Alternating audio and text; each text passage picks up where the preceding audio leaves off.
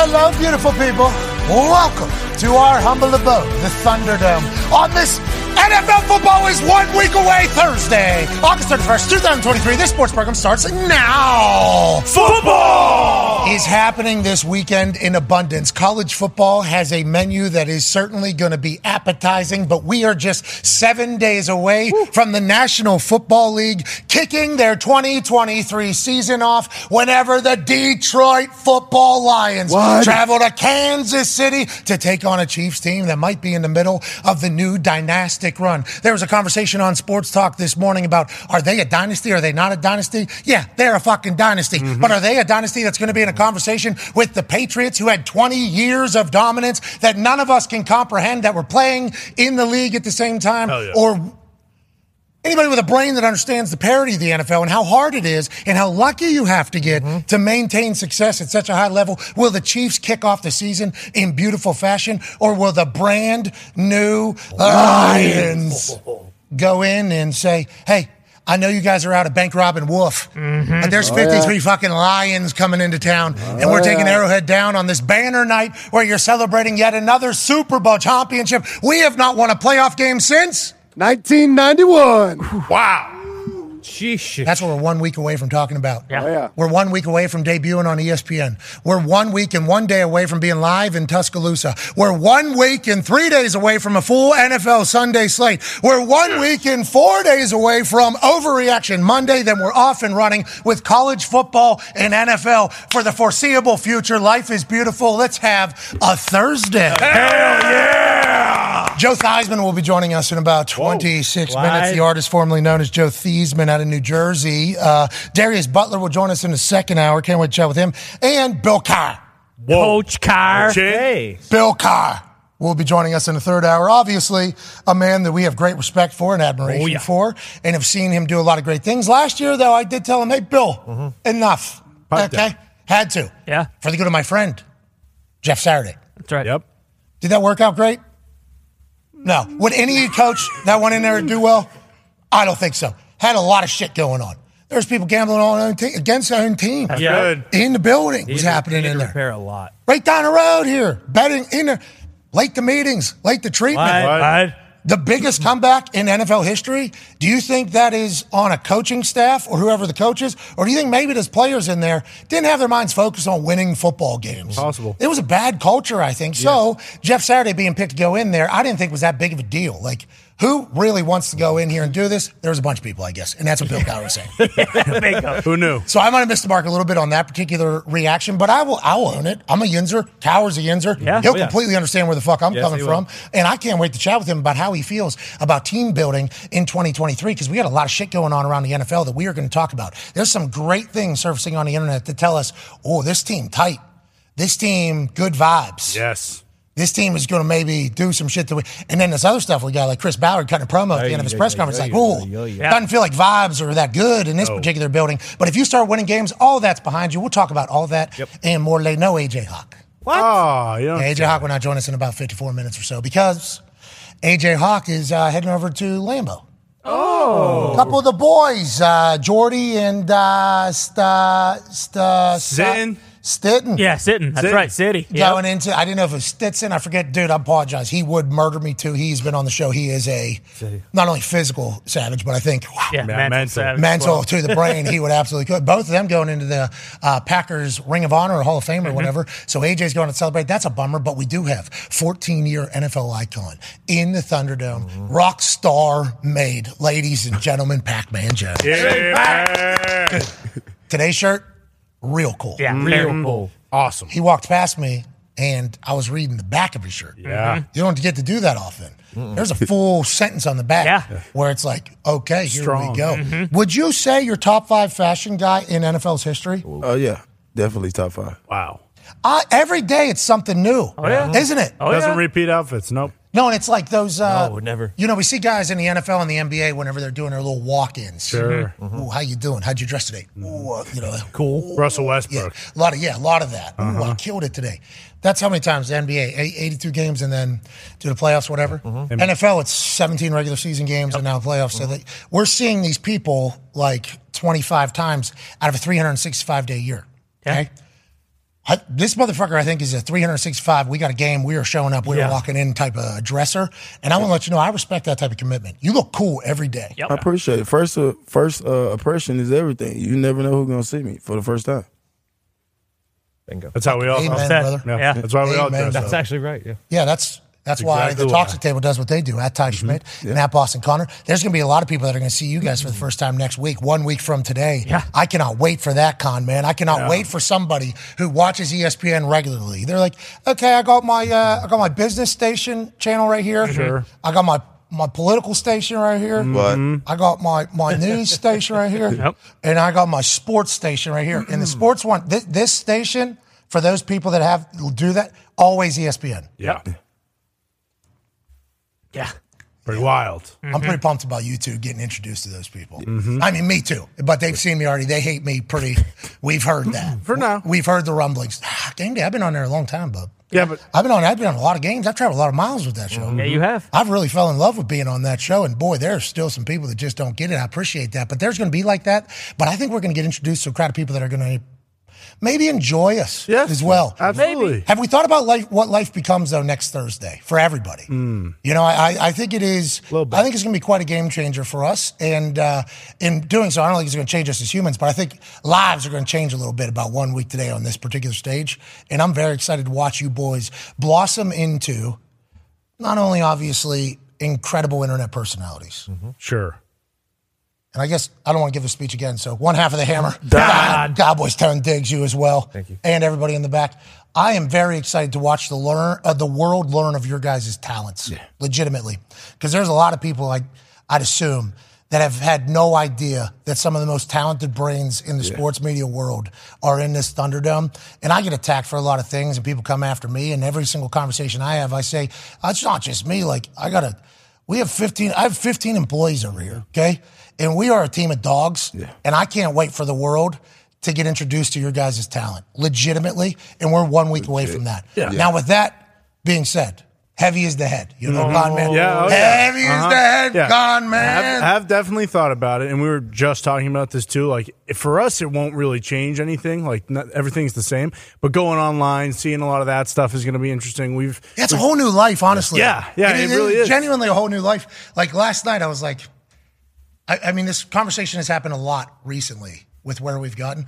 Very proud to be internet show. hundred percent. Live on internet. Yes, love the internet. Show show only exists because of internet. Mm-hmm. But our internet existence has changed. You know, my internet existence has Oh, yeah. changed a bit.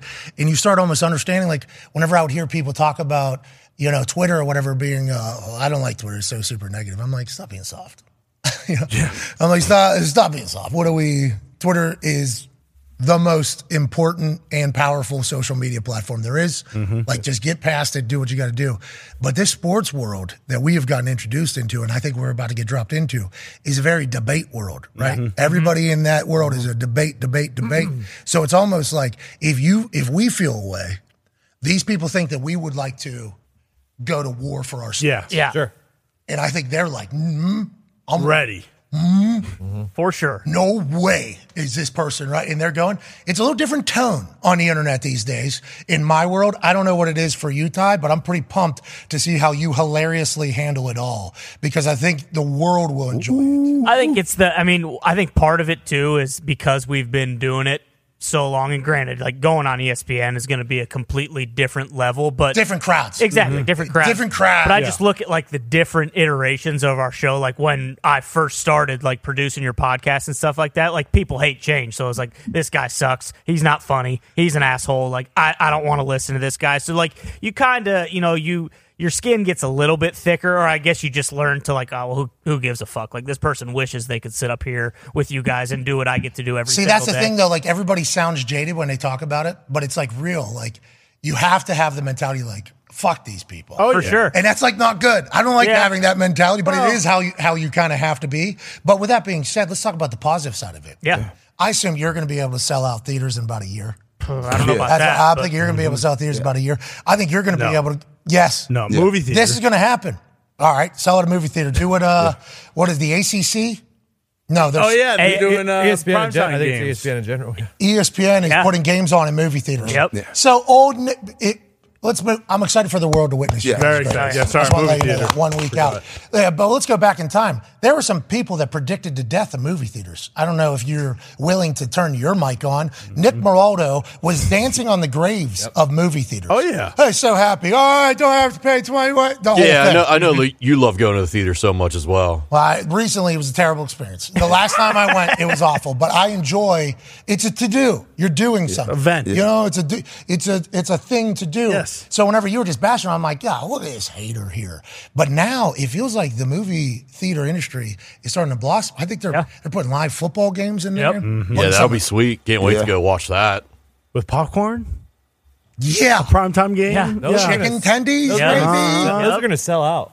What uh, about the yeah. recliner? Yeah, they got the recliner. recliner. yeah, don't have night. those at home. All due respect, I would. That's the last place I want to watch a fucking football. Yeah. What? Yeah, me too. But Yeah. Uh, what about the ones But if you want to, if the movie theaters, they, Yeah. they think it's going to work. the ones where they bring you food and you just ring a button and they bring everything to you? Uh, that would be awesome. That would be awesome. Yeah. If you're bonding with your, your son or something, it's cool. Sure, sure. Oh, there somebody is. that's that want to do that, they can't afford to go to the game. I guess. yeah. Yes. Yeah, it's a moment. Boom. Yeah. They put a little merch shop outside. Yeah. Yeah. Sell jerseys. Yeah, maybe get some people to spill beers. There you go. Ooh. Tailgate in the parking lot. Yeah, so That it was feels that like guy. you're there. That's what it is. That's some- what we missed that entire thing. Let's let's talk about something that um, I won't miss when it's not a thing. Mm-hmm. Okay, this Jonathan Taylor Indianapolis Colts situation is continue, continuing to brew, isn't it? You know, and now that Jonathan Taylor has been placed on the PUP, he'll be missing the first four weeks of the season, anyways. Okay, remember.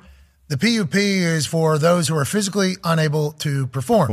And if you're put on that list, you get a certain amount of time you cannot participate, mm-hmm. but then you're able to return to the team during the season. Yesterday, for the first time, I heard Chris Ballard, who's a pretty important part of this entire thing, uh, the general manager of the Colts, say he thinks relationships are repairable. Okay. So he would have the most amount of information. Now, he had some sauce in that press conference. Oh, yeah. Sweet. Stephen Holder uh, asked him, "Well, you just said like great players have their own market. Why won't you pay Jonathan Taylor?" And uh, Chris Ballard said, "We won four games last year," well said. and then said nothing else. Here's actually that entire clip that I'm pretty pumped that we just pulled up that quickly.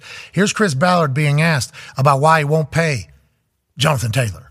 the running market is what it is, but look, great players are what they are too. So I, I think that all works. I think Sweet there's hat. a great player, does that, why not pay him? we won four games last year. We won four games. Like he's talking to his kid. Yeah. Listen to this on the way out. Y'all loaded them suckers up today. Man. What a moment. Now, I don't think Chris is speaking to uh, the media for a long time now. General managers are not required to speak to the media every single week. It's the coach that has to do that. So uh, Ballard knew he was going into one, and they asked him relentlessly about Jonathan Taylor. And there, towards the end, you finally got a chance to hear the Indianapolis Colts' reason on why they're choosing not to renegotiate with a guy who said two months before training camp started that he wants a brand new deal and to get paid, even though three months before training camp started, he said, I'm playing mm-hmm. through the contract that I signed years ago. And you got a new culture that has been started. Sounds like the Colts are saying, Jonathan, have a little bit of self awareness here Yes. please, okay? You had a bad year last year. You were hurt. Okay, you're still hurt, are you? Which might affect why people don't want to trade for you, even though we heard there was a lot of interest, even though Dolphins came out and said there was no offer. We made no offer. So what was the actual interest? Will will we ever know? Probably not. But Jonathan Taylor coming off his worst year, we're picking number four overall. I appreciate the fact that Chris Ballard has given some answers at least. Because with some of these responses, we can catch why the Colts are doing what they're doing. But the response of him saying it's repairable, I think is the biggest one in this. Mm-hmm. Because they have five weeks now, pretty much. Five weeks. If you think about we're about a week and a half out to when he'll be back. If he stays in shape, which we hope, he hasn't played football at all. Mm-hmm. He hasn't he's been on the field, hoodie on, sunglasses on. Nobody wants to trade for him unless the Colts are just not negotiating in good faith, which was a wild request asking for a team's number two wide receiver. I got cooked for that by the Dolphins. I understand you don't want to trade him. Fuck, we would. We don't want. We would like Jonathan Taylor to be on our team as well. Mm-hmm. So, like, if you're not going to give us a one or whatever you're thinking about doing, a request for your number two wide receiver when you're getting a number one running back who everybody believes should be getting 17 million a year, seemingly outside of Indianapolis, that is not a wild request. You sound ridiculous when you're attacking me. You say I sound bad. I will every time I read what you're saying, mm-hmm. you sound very bad with that. But obviously, that request was not granted. Which, by the way, just a request not that wild, but there I don't think there was much interest. So will Jonathan Taylor there might have been interest in the Colts. We're just saying fuck you to everybody. Mm-hmm. Maybe we'll f- if we find that out, but seemingly not enough interest to get him to get traded. So if he has self awareness about that, about what is the most available to him right now, what is the move right now, what gets us past something. Maybe they will be able to get back into good graces. Maybe he'll be back as an Indianapolis Colt, and maybe he'll have 200 yards in the first game, and all the Indianapolis Colts fans will completely forget about this entire fuckery of a thing. With that being said, I think he's going to have to fire that agent if uh, probably. if that is the case. If he doesn't understand what the situation is, he should think about that entire. And we started looking through the roster of who this agent reps. And although he is an accomplished mixed martial artist agent and um, r- professional wrestling agent, Yep. and he does have NFL players, Absolutely. other than Shaq Leonard, the artist formerly known as Darius Leonard of the Indianapolis Colts, he's not really an NFL agent. You know, he has people, but it's not like uh, Jonathan Taylor was in MVP discussions two two years face. ago. So you're putting a lot of faith in somebody who might be the greatest agent of all time in the NFL when it's all said and done. I have no idea. We don't know what's going to happen in the future with this guy, but he's putting a lot of faith into somebody who hasn't had that much success in the NFL, in the way the NFL does business, and then with the situation. So I think it's good that they said it's repairable, but there's going to have to be some things that take place. And if they do, I think we're right back on track. Jonathan Taylor's in the backfield with Anthony Richardson, and all of a sudden our Super Bowl odds are going to change immensely because those two horses taking over, sorry, those two colts, Amen. actual ponies. Mm-hmm. Mm-hmm. When they come stampeding into your yard, they're all over the place. That's what I think could happen now with what I heard yesterday. Although he was a bit saucy with his answers, Pac-Man Jones. But I do think this is repairable. But if he love football, he'll be back and playing after four weeks. Now, like you got to understand, all right, I could push it to the limit and try to get paid, but at the end of the day, if it's not going to happen, I need to play this year in order to get paid next year. So I, I think um, I think it's repairable. I don't think he's going to leave the Colts. I told you that earlier. Like I don't think he's going nowhere. He's either going to play or he going to sit out the whole year. I, I don't think they are trading him. No way this year. I, so the interesting thing about that was we asked Rapoport and Schefter about the interest in Jonathan Taylor because if you think about the timing in the NFL calendar, and, and we say this on a regular basis, but it's just like the facts, and it turns out to be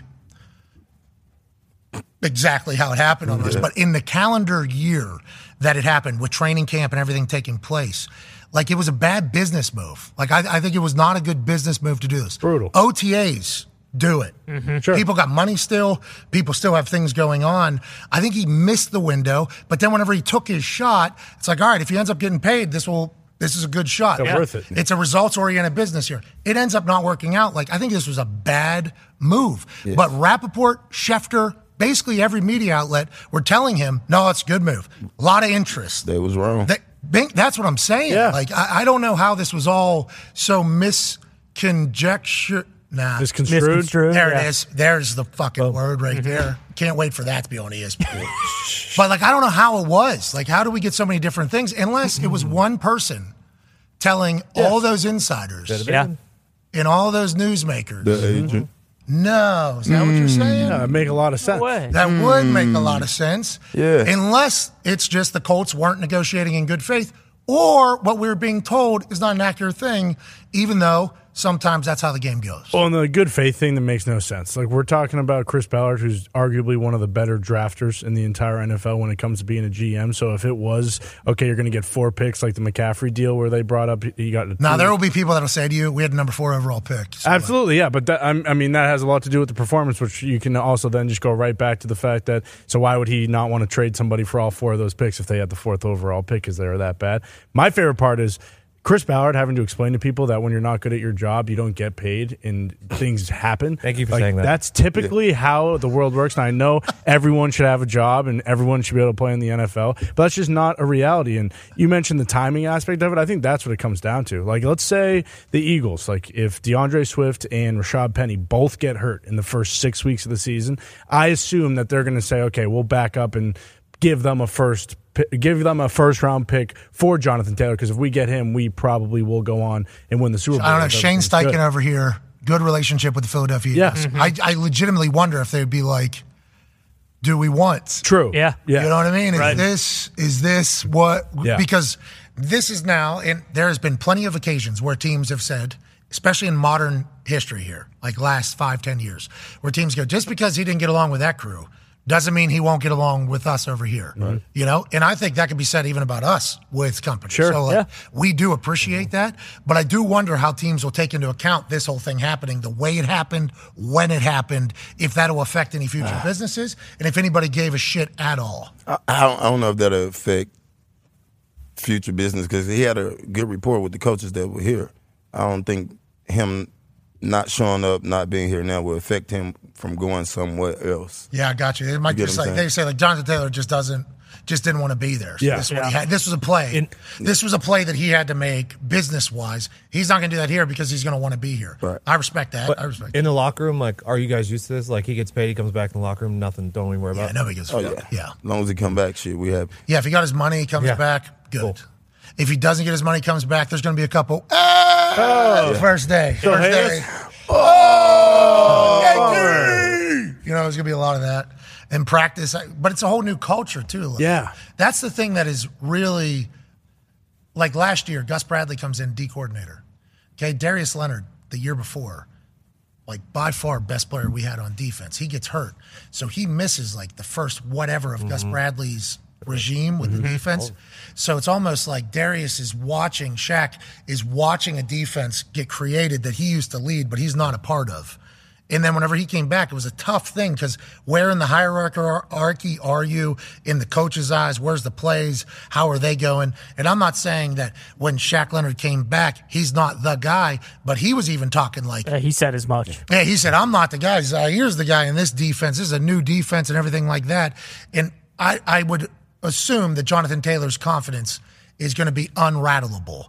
But with this offense kind of developing right now, right in front of his eyes with him holding out, and they're going to, if it's obviously going to go at least four weeks into the season, if there's success in that thing, oh, and then you mm-hmm. drop them in, and then Shane Steichen's like, hey, this is just the role you need to play here, right? And this offense is now built around Anthony Richardson mm-hmm. as opposed to being built around Jonathan Taylor in the run game and in the backfield. That's a whole nother interesting, like, human element here that could come into play that we just assume will get settled if they figure out a money or a reality situation that pops into Jonathan Taylor. Yeah, at the end of the day, like he's gonna have to make concessions. Like that, that's basically what it comes down to. Like, hey, we gave you your opportunity here. Let, like, no one gave us fair trade compensation that we were okay with getting rid of you. Like, Unless, unless that's not real. I- unless that's not real. And I guess it is possible that you know he comes off PUP and has a, a good game or whatever, and then still gets traded before October 31st or whenever the trade deadline is. But like, th- if he's going to play for the Colts this year, like he has to make concessions. He has to change something. He can't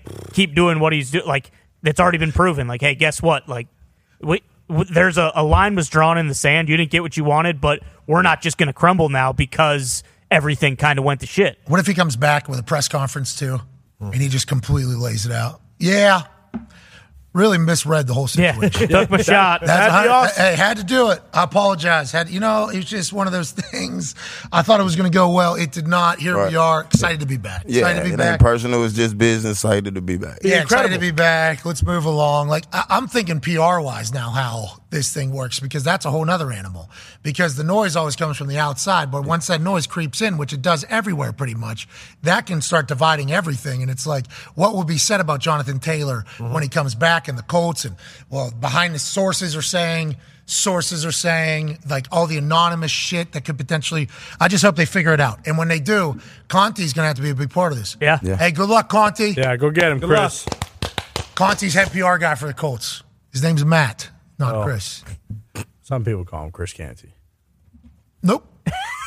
I've heard it before. No, that that's only come out of your mouth, so you heard that in your voice. No, no, people were whispering behind me. I was like, oh, okay, so That was also your voice. No, no. Yeah, that was also No, yours. no, no. So from the Jonathan Taylor situation, which is yeah, right? Yeah. Mm-hmm. Pretty yeah. Yeah. yeah, big time. Ugh. I still I don't like watching them. Like Ballard should be happy putting a team together right Yeah. now. Should be celebrating the Excited. season coming up. Yeah, Anthony Richardson appears to be a guy. Alvin mm-hmm. Pierce is making plays. Should be, and instead he's we won four games. Okay, four games. He's, he doubled down. Yeah, Like he rethought. Like mm-hmm. Yeah. we were shit holy shit. last year. Nobody's Nobody deserved it. Yeah. No, me, no, like I should have lost. I mean, what are we even talking about? That's a he shouldn't be like that. He should be happy. Yes. He should be like the Baltimore Ravens. Ooh, The Baltimore Ravens right now, they get that Lamar deal done. Mm-hmm. They bring in OBJ, which is a massive signing. They won more than four games. They definitely won more than four games. playoff team. Barely. They also have Zay Flowers on this team, which is immediately a lightning rod on the field. And from what I'm watching, a lightning rod behind the scenes. Yesterday, a video surfaced where it was name, school, signing bonus. Mm-hmm. And all eyes are on Zay Flowers. And he goes, Zay Flowers, Boston College, seven million. And then you see Odell Beckham. Whoa! Everybody going crazy in the entire room. And that video was released and we posted it because it's a beautiful thing because what you see right there is a rookie who is clearly beloved by his teammates. Clearly. The way they reacted whenever he said what he said there, you can tell there's a lot of respect, especially Odell Beckham Jr., who is in the same wide mm-hmm. receiver room with him. What a perfect environment for a guy who's a playmaker. Yeah. And there was a teammate going, let me hold some. Yeah. Let me hold Yeah. some with a hat underneath him. It's like you could tell that that team's bonding. That's a rookie who got drafted high. They're bonding very close. And then once again, last night we find we see another video That's right. right off of Lamar Jackson's Instagram story. And this is Zay Flowers guy. Zay Flowers is loved by this fucking Baltimore Ravens team. And when you watch this video, we won't be able to play it because Kodak Black would certainly give us a copyright strike. Like banger of a song, by the way. I guess that is literally the entire South Florida anthem. It sounds like because as Zay Flowers comes into you, could, yeah, as he comes in here, I don't know if this was a rookie show or not. I don't know what this event was. I have no idea. They got chandeliers in there. Maybe it's just, I have no clue where they are here. But I love the fact that you can see exactly who all is from South Florida. Mm-hmm. And they are the ones that are surrounding him by the end of this, rapping the entire song lyric for lyric with Zay. This is the type of video you see. Saw it with the Eagles. Yeah. Mm-hmm. With a hold on, wait a minute. And it was right before the NFC Championship mm-hmm. game. Yes. The video hit the internet that this is what the team meeting looks like. And there was offensive line coaches in the whole room dancing. It's like, oh, that team's going to win right there. That is a team that is together. That's a team that is loose. That team likes each other, it appears. That is a weapon. If you have the talent and you like each other, I feel like you're going to play harder and better. That's what I'm seeing on this fucking Ravens team.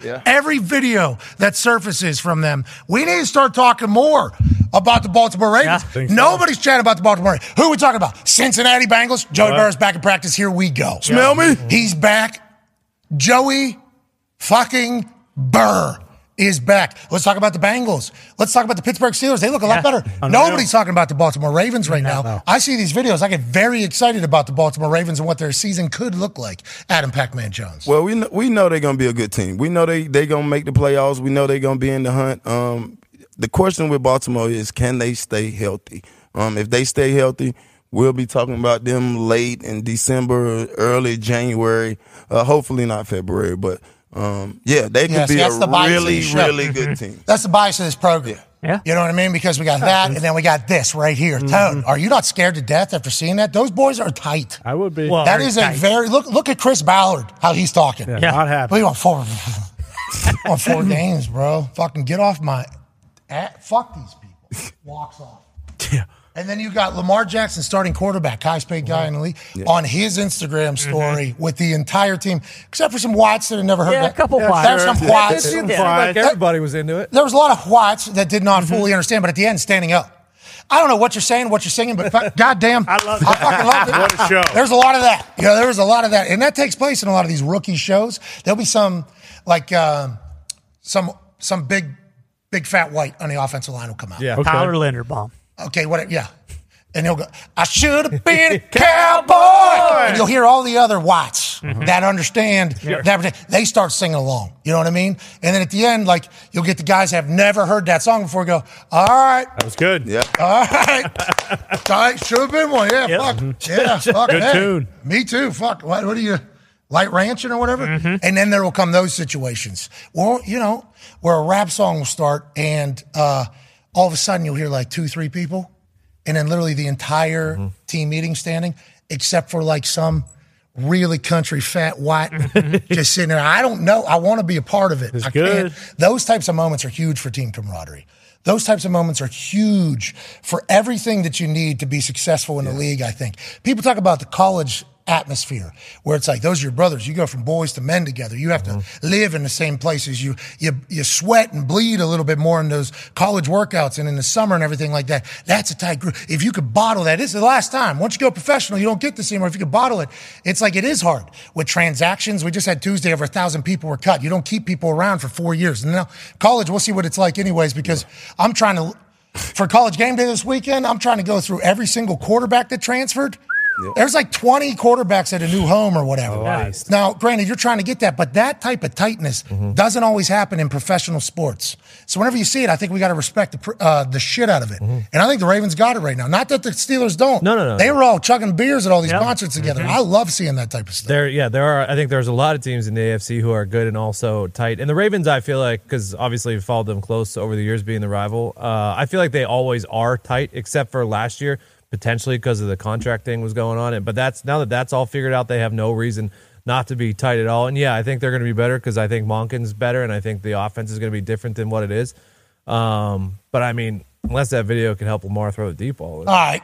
All right. Tony. Don't need to hear it. Tony. Joining us now, ladies and gentlemen, is a man who's a Super Bowl champion. Okay, a legend in the NFL, but before that, played in the CFL. Ooh. Learned that today while I was doing a little bit of research.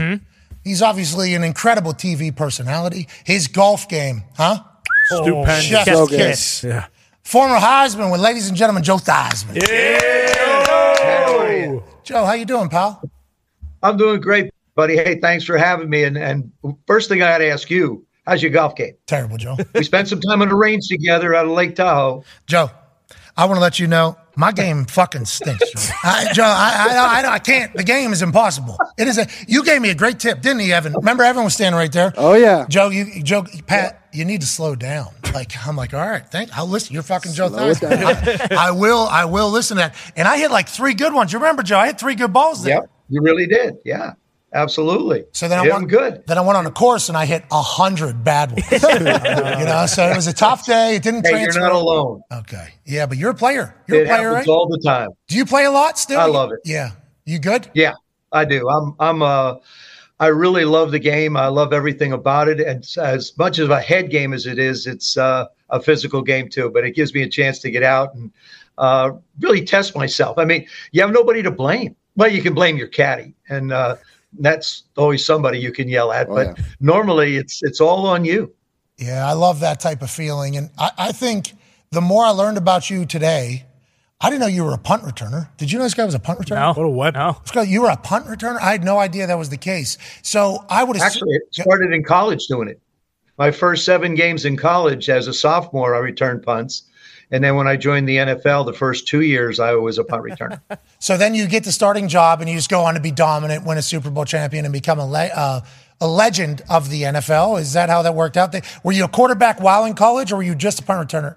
I assume you had. oh no, I was I, I had a I have a few records at the University of Notre Dame. I think our record our record uh, was like 23, 23 to one, uh, two and one or two and two or something like that. We had a pretty good run there, Pat. Pretty good run. Yeah, I'd say I'm in Indiana too. They're back too this year with Sam Hartman. They're back here with Sam Hartman. Oh yeah, Sam's good. Hey, Sam is good. He's Sam- a player. Sam's legit. He's a player. This is big. I. I think Marcus Freeman's got a guy. I think they got a guy. I think they got a team right now. I think like legit. Oh yeah, oh yeah. I think, and you know this, but this we, we I think Texas Southern. I think we have this week. Last year we lost to Marshall, which we really shouldn't have. All respect to everybody, but um, the fact of the matter is, these are the games that you have to go out and dominate. I mean, that's the bottom line. You have to dominate them. What was your? uh You one of those guys uber competitive still to this day? Is that you think that was one of your edges? Oh yeah, yeah. I'm a competition junkie. You know, if you and I are hey, you and I are at a light together. You're in one car. I'm in the other car. We're the first two cars. It's on. it's on. What do you drive? I'm gonna beat you off the line. You, it's like being it's like being at a, in a drag race. You know, you you you you check the other lights on the other side to see if it's gone to orange, and then you anticipate it going to green, and then here we go. Yeah, and uh, yeah, I absolutely, absolutely love it. Yeah, you got to pop that clutch a little bit there. So you're not on your phone at the red light either. I think that is a, quite an advantage in modern day. Is like if the Yes. person next to you is on their phone, it's almost like, all right, let's not interrupt this mm-hmm. person here. We are off and running. I also get a kick out of like picking which horse is the right one. You know, when I'm pulling up, let's say there's two lanes oh, and you got two cars up there, picking and judging the car that is going to be the one that isn't distracted and the one that's going to get off the line. Fun little game. Get real excited when I pick the right fucking lane too, Joe. I'm going to let you know that. I know what you mean. All right, amen. All right, let's start talking about some things that are very relevant to your world.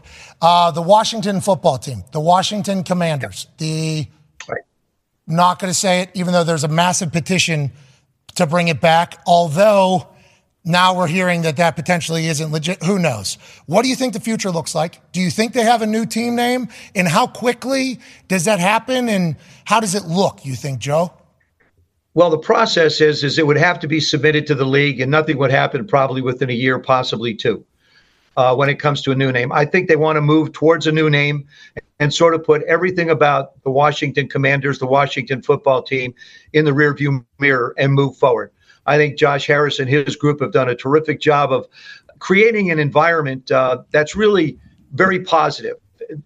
What you hear a lot now is people talking about the football team over the past couple of years, there's been more conversation about what's taken place off the field or away from the field than it has been on the field. So to me, I think what we see is something very, very positive going on.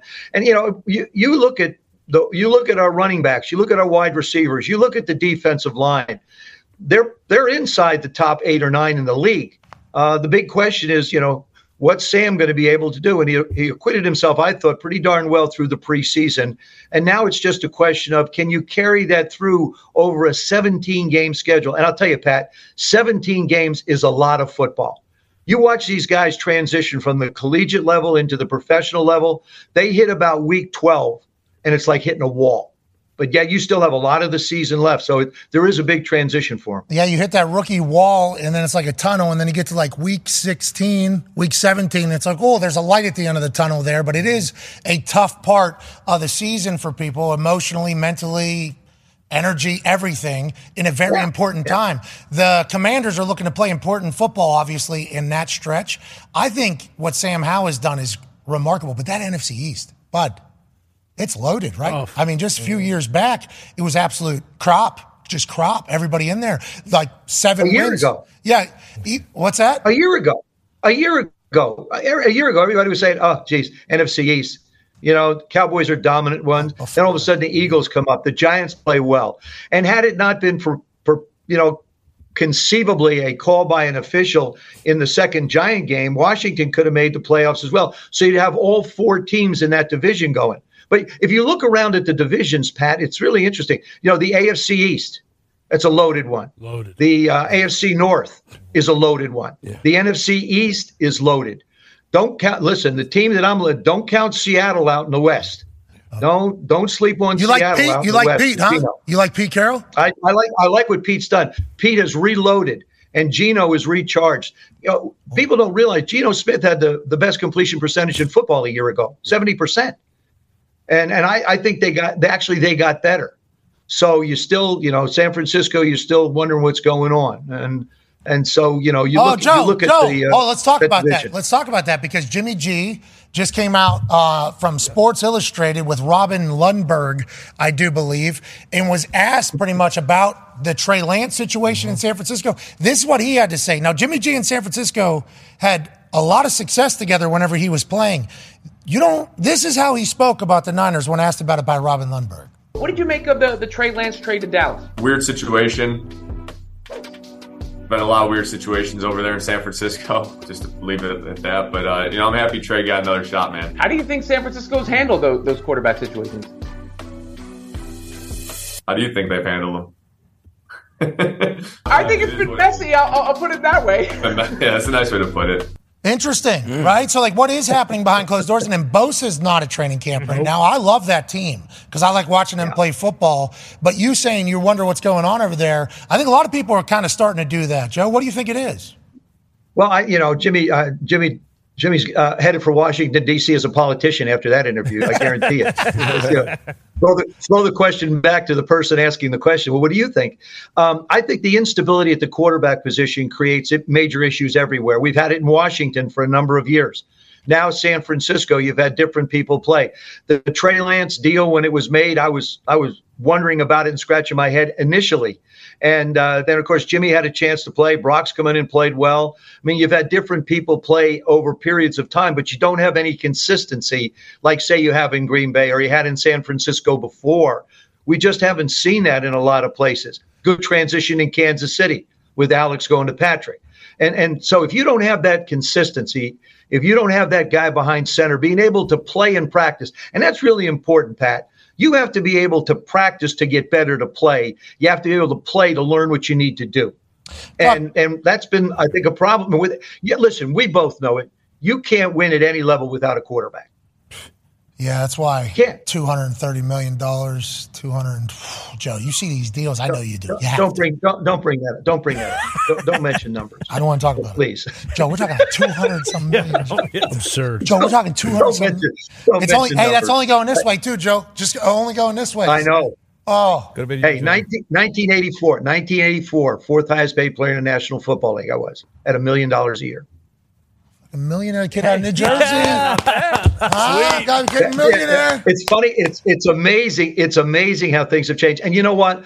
I don't begrudge these guys one penny. Get everything you can get. It's a short-lived career. It's an opportunity to be, you know, be able to do the thing you dreamt about as a kid. And uh, the numbers are there. If you can get somebody to pay you, good for you. Hey, and also on the flip side, we would all like to say thank you to guys like you and others that laid the framework and the groundwork for this league that is the most successful in the entire world. So thank you, Joe. Yeah. Thank you, Joe. Thank Thank, you, you, Joe. Joe. Thank you, guys. Thank you, Joe. Joe. Thank you, Joe. You're I- welcome. that's a real thing. I know it gets said by a lot of people, especially whenever they're talking about like lifelong and health insurance and other stuff. Like, we appreciate what those guys did for us. Now, also, I can figure it out. you know, like that is, it's kind of like two sides of a coin. But I know every player that I've talked to is very appreciative of everything you guys had to go through and what you did to get us to where we are. So we're very grateful. Speaking of, one of the things that you had to go through that nobody else went through, and obviously every conversation you've ever had has probably came back to this one play, which sucks. I would assume because of how fucking great you were in the NFL. But that play where you, you know, the, you know, The end. Yeah. yeah, that sucks. I guess you could call it the end. You know, it's interesting about that night, uh, Pat, because um, the success that I enjoyed in the National Football League as a part of the Washington quote unquote Redskins uh, was really was really special. I mean, to be an MVP, to win a Super Bowl, you know, to be in the salary category I was at that time, all those things were wonderful. But I really started uh, really believe in my own headlines. I I I started thinking I was really really good, um, and it changed me as a person. I believe. And what that night did, that was divine intervention in my mind. I was headed down a path where my ego was getting the best of me. I thought I was really special. I thought I was the guy. I thought I was the one that they couldn't be without. And then uh, obviously found out things differently. But you know, you get caught up in that world, and we've seen so many athletes have that happen, and I was one of them. And then after the evening, after I got hurt, um, it gave me a chance to be introspective and look at my life and look at the person I became and was becoming as opposed to the person that I wanted to be. I want to be able to help people. I want to be able to do things. I want to be able to help other people achieve success. I get the greatest joy out of working with young quarterbacks today, whether it's high school or college, it doesn't matter. And watch them succeed. And the look on their face is priceless. It's it's like it's it's like opening, you know, a a, a big, big Christmas present. They get so excited about the fact that they've discovered something that may be able to help them. That's my joy in life now is to be able to help other people enjoy the success that I had and to be able to play for Coach Gibbs and Coach Walton and, and you know, Coach Allen. Uh, I'm telling you, it was just, and Jack Pardee was the one that gave me my chance to play in 78. He made me the starter after uh, George got fired. So I have a lot of people to thank. And at, at one point in my life, I thought it was all about me. And you know what, Pat? The bottom line is we're not on this earth to be served. We're here to be able to serve others. And I, I and you see this in the way quarterbacks work with one another. Yes, it's a very competitive position, but a lot of guys are able to help the other person. And then I say this to any young quarterback out there watch what the other guy is doing and doing well. That's how you learn. Don't ask for a verbal description, but observe. Yeah, well, you said a lot there, and I want to let you know that was fucking very cool to hear. Yeah. You know, not a lot of people. that was. That was really cool to hear. Like, because I think I didn't know that about you. I obviously, I assume there are people who have told you at different times of your life, maybe that you're being an asshole or whatever. So here, as a human, later, realizing, looking back, changing, growing, chasing fulfillment is what it sounds like you've focused on as opposed to anything else. That's a cool thing for people to hear, bro. A lot of people just don't change. You know that. A lot of people just an asshole. They just keep going. Well, it, it's hard. It's hard sometimes to look in a mirror and be flat out honest.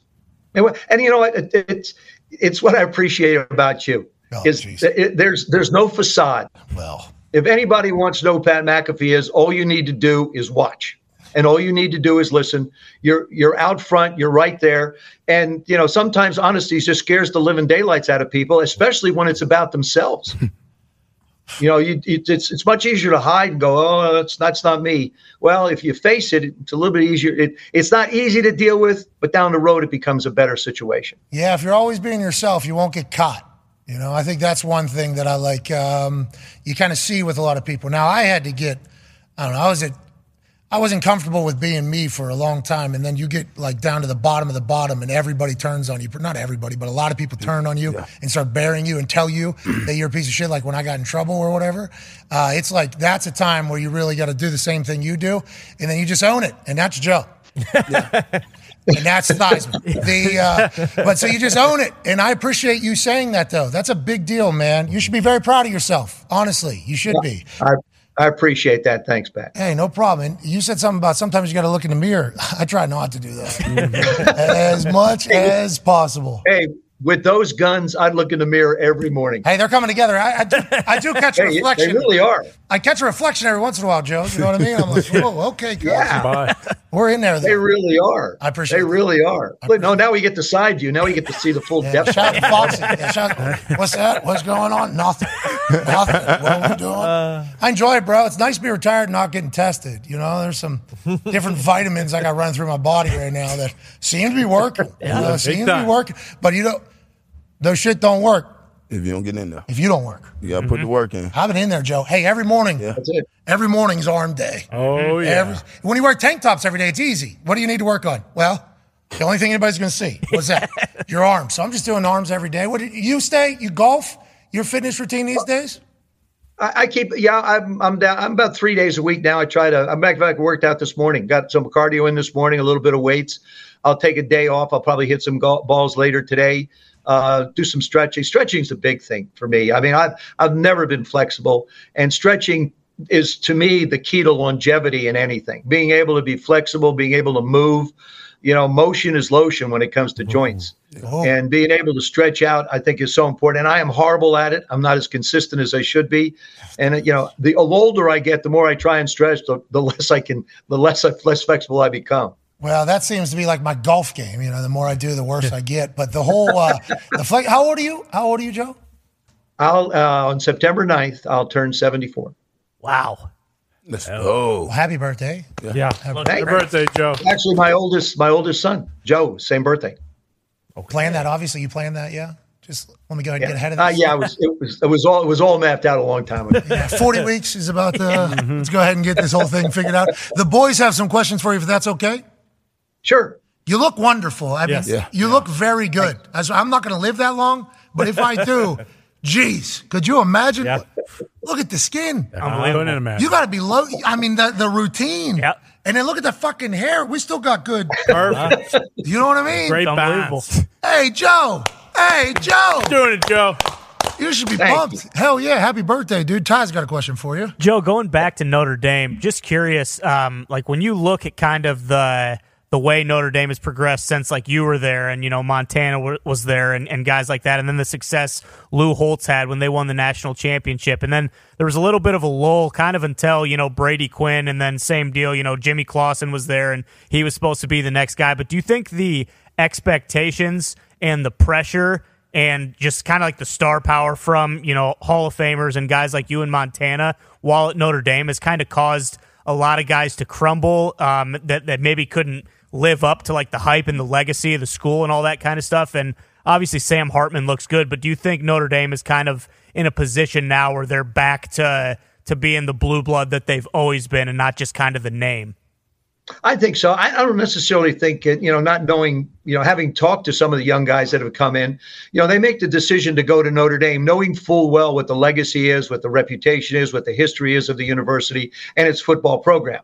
So they understand what they're stepping into. The question is, do you have the talent level? Is there consistency in the coaching staff to be able to get the best out of the players there? Uh, Tommy Rees now is our offensive coordinator. Tommy's down at Alabama, and Tommy really worked the ball to the tight ends a lot. You know, Gerad Parker's there there now. Gerald Parker's there now. He's he coached the wide receiver position, and we see the wide receivers. We saw him against Navy jump up. So you have different philosophies and different concepts. And Sam's really, you know, a big quarterback, a tall quarterback, has mobility, has a great arm. You know, the guys Ian Book and others weren't as big, they weren't as strong. And again, so much of what we do in the National Football League as well as the collegiate levels, what's the system that you play in? And what do they emphasize?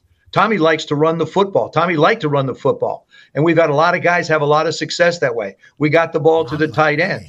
But as far as the uh, as far as the wide receivers go, they weren't as big a part of the offense as I think we're going to see them going forward. So it I don't think the kids worry about the reputation of the University of Notre Dame. They're proud to be there. We're proud to have them.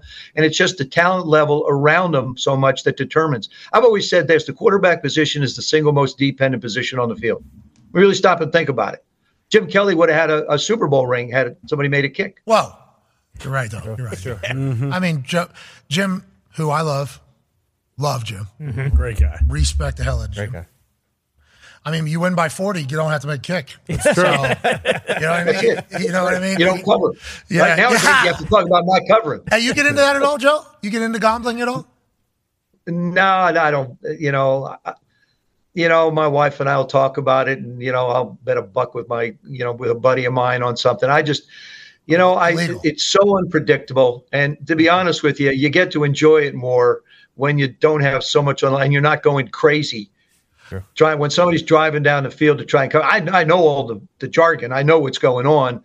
When you're driving down, somebody's driving down the field and they're about to do a, you know, uh, cover. It's like, oh no, a backdoor cover. No, Yep, there we it go. just breaks your heart and it ruins it ruins the day. And then all of a sudden, the worst thing is you start chasing. Yeah, got to get back now. Got to get back. Yeah, now. you know, you've got to win the first one or two, or else you're going to chase, and it's going to be a long, long weekend. So the sports books have regulations on it to save people from themselves, but there are certainly people losing money still. And uh, I think as it continues to go on, in last year, Joe, we want one for I think eighteen or something. Yep. One for Something like nineteen. I 20 because we did multiple. It was Oh, un, it was so bad. We were picking like, okay, this is an actual guarantee. Mm-hmm. We're going to move the odds for this. We're going to get everybody. Hey, listen, we're going to get back on track here. We're getting back on that horse.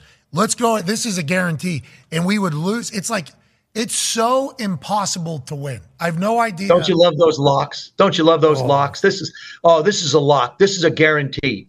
Guaranteed, gar- guaranteed said win. lot, They're yeah. playing at home. they haven't lost in 25 years. The other team doesn't have 15 players, and all of a sudden you lose. Yeah, we know too much, Joe. That's the thing. Mm-hmm. We know too much. We know, like, well, Right. stats say 87% of the time a team coming off of this is going to do this, especially going into a situation like that. Or you add in the wind. Whoa, this bumps up to a 92%. 92%. That sounds like a great time. But then you don't account for there's fucking 8% there. Uh-huh. That 8% is still a very real, it's it's not a zero there. That is not a, so that 8% might be moving every, for the next 50 times that that situation pops up. You have no idea because the The classic of that, Cannot the classic of that is horse racing, Pat. How many times have you heard people go to a they go to a track, they're going to bet on a horse. Why'd you bet on the horse? Because I like the colors. The jockey look the jockey's wearing a really nice re- really nice outfit or the horse has really nice colors on it so i'm going to bet the horse and the horse wins and all those numbers and all those statistics and the races they've run in mud or whether on it's dry or whether it's turf it free nothing nothing Doesn't not anything. matter. Nope. Does not matter. No. How'd you get to that point right there? Did you see that pink? So sweet. I had that pink. It was raining. It was the only one I could see. Caught my eye. Literally, I would like to see the horse that I'm betting on, and then all of a sudden, here we That's are. right. Triple crown. We did it. Unreal. Then Now- they shoot the horse. Wow. Yeah, Whoa. that's, that's true. Joe, that is part of this downfall of horse. Yeah. Yeah. We've learned that this year. We, we don't like doing it, Joe. We got to cover sports every single day. We learned a lot about the horse racing community this Yeah. year. A lot. I, I didn't know that. Sadly. yeah no Let's have a moment of silence for all those horses that have raced. no Moment passed. Thank you, ponies. Thank you, Thank you, ponies. Pac Man has a question for you, Joe. Joe, my question Yeah. is, um, the NIL deals is really big right now, especially at Notre Dame. What do you think it would have been when your time? And also, what do you, what are your feels on the transport portal? Because we're finding we are looking up teams, and it's a hundred different kids that's transporting to different schools every other week. Feel like how we're looking at the schedule. Um, do you are you with the transport portal or you're not with it? You know, Pac-Man. First of all, the NIL is um, it's seeping into high schools and it's ruining it. I mean, we, Whoa. we don't. I didn't know that, Joe. I didn't know that, Joe. Yeah. Oh yeah. Oh yeah. It's in it's in the high schools too, as well as the colleges. It's been in basketball. You know, it, for a long time. it- it's Oh, yeah. it's it's scary. I mean, the numbers are the numbers are crazy for college guys. We don't have college football anymore. We have semi-professional football played by young people. That's basically what it's boiled down to, and and uh, so and you know we we heard a couple years ago a little couple of coaches going at it where now you get to buy your team. That's in essence what they're doing right now is colleges are buying. The the wealthy are going to get more wealthy, and those that can't afford the players are going to be able to just provide education and a place to play some football. But when it comes to the competition, the other thing, Pac-Man, too, is how about the conferences? What's a conference anymore? What a conference this year is not a conference next year. If you're part of a conference this year, you're probably not going to be part of it next year because somebody's going to offer you more money. I mean, it's it's crazy what's going on. The NILs, I think, um, it. I thought there was a better way to compensate the athlete, and, and instead of just giving them money and giving people a chance to be able to make it. I won't get into that. And as far as the, the portal goes, what the portal has basically done is basically said, hey, look, if the competition looks a little tough ahead of you, just go someplace else. I don't know how a college coach recruits anymore today, Pat. yeah. Really, I, I, how do you recruit someone? You can't publish a, a depth chart. Mm-hmm. I've talked to coaches where they cannot put out a depth chart, all right, for their spring game because they're going to have people transfer out if they're not one or two. Oh, I didn't even think about Instead that. of instead of competing for instead of saying, okay, I'll, I've committed to this university, you know, the guy ahead of me's there, and I'm gonna I'm gonna compete. And but now it's like, well, if you're really good, that means you probably have a minimum of 20 other schools that are interested in you. So now you have this elevated opinion of yourself. You get no basic fundamental understanding of the game you're playing because you think you have all the answers. And then you just go transfer someplace else. We see guys going from one to the other. Now, I will say this I think they need to do something with the portal. I think they need to create some type of stability in college football so you can't just pick up and leave all the time. But yet, we at the University of Notre Dame have benefited from it because Sam Hartman transferred from Wake Forest to Notre Dame. Now, this is his sixth year. He's 24. Um, I don't know what the, the quarterback's going to be next year. Of course, he received the extra year because of the pandemic year. So, um, and I think, like I say, I think we're going to surprise people going forward. We got some tough games. Got Clemson coming up, USC coming up, Ohio State. I'll be out there for the Ohio State game. It's going to be big. Um, Ohio State's looking at that one, right? That one's the one that can potentially knock Ohio State off the path there, waiting for the big one at the end with Michigan. I want to get back into what you were talking about there, though, with the transfer portal and, you know, not being able to release a depth chart. I thought about this with how open it was. There was over, what, like 1,900 kids or something in something the like. Yeah. in the portal or something. There's only 130 teams. Like, I I don't know where a lot of people are going to go.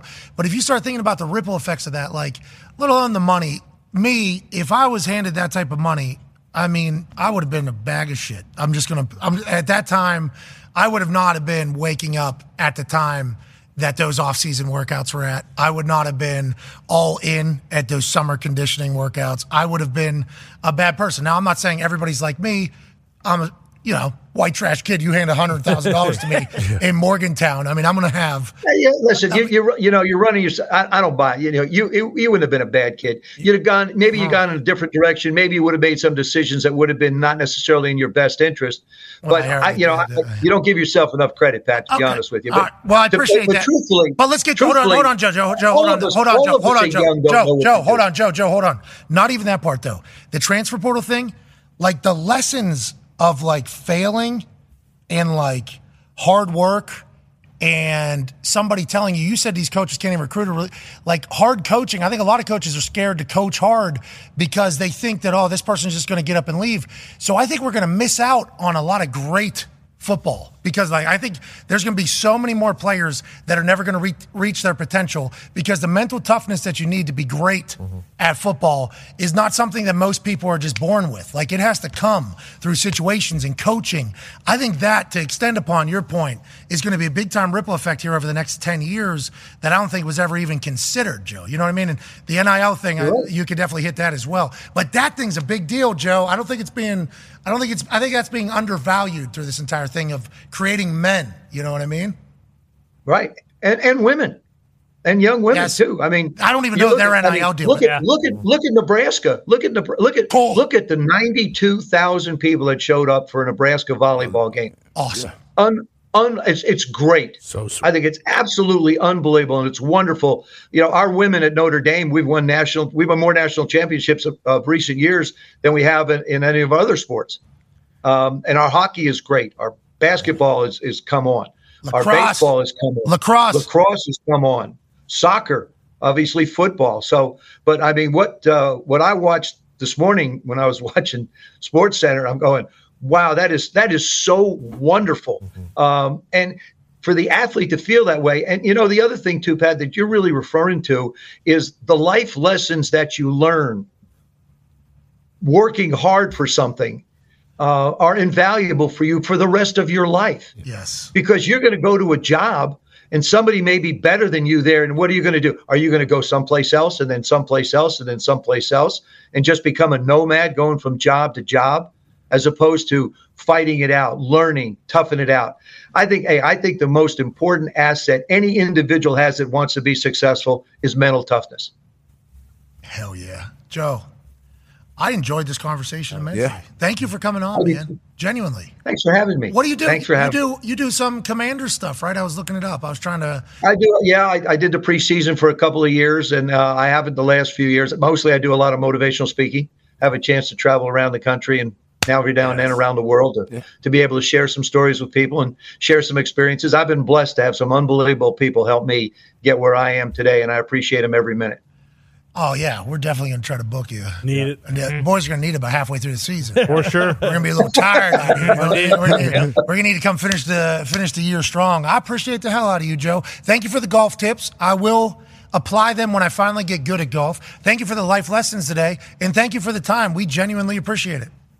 Pat, great being with you. Thanks for having me. Take care. Hey, uh, Coach Lou Holtz is here as well. I think he wanted to tell you uh, something about your birthday Okay. coming up. Yeah, Coach. Uh, Joe, I'd just like to say happy birthday to you. I know that we, uh, well, I'm sure we've crossed paths. I, I can't really remember right now. I know you never actually played for. I can't remember if you played for Era Parsons or if it was Dale Devine or if it was one of those other guys. I know it wasn't Knute Rockne. I know he was a little bit before your time, but Joe, it was it was an honor, uh, you know, talking to you today, and and I just I love that you go out there and you you put out for the University of Notre Dame. I know how much you love the university, and I think you know how much I love the university as well. Go Irish, Joe. And happy birthday. Uh, Coach, thank you. That meant so much to me. Thank you so much.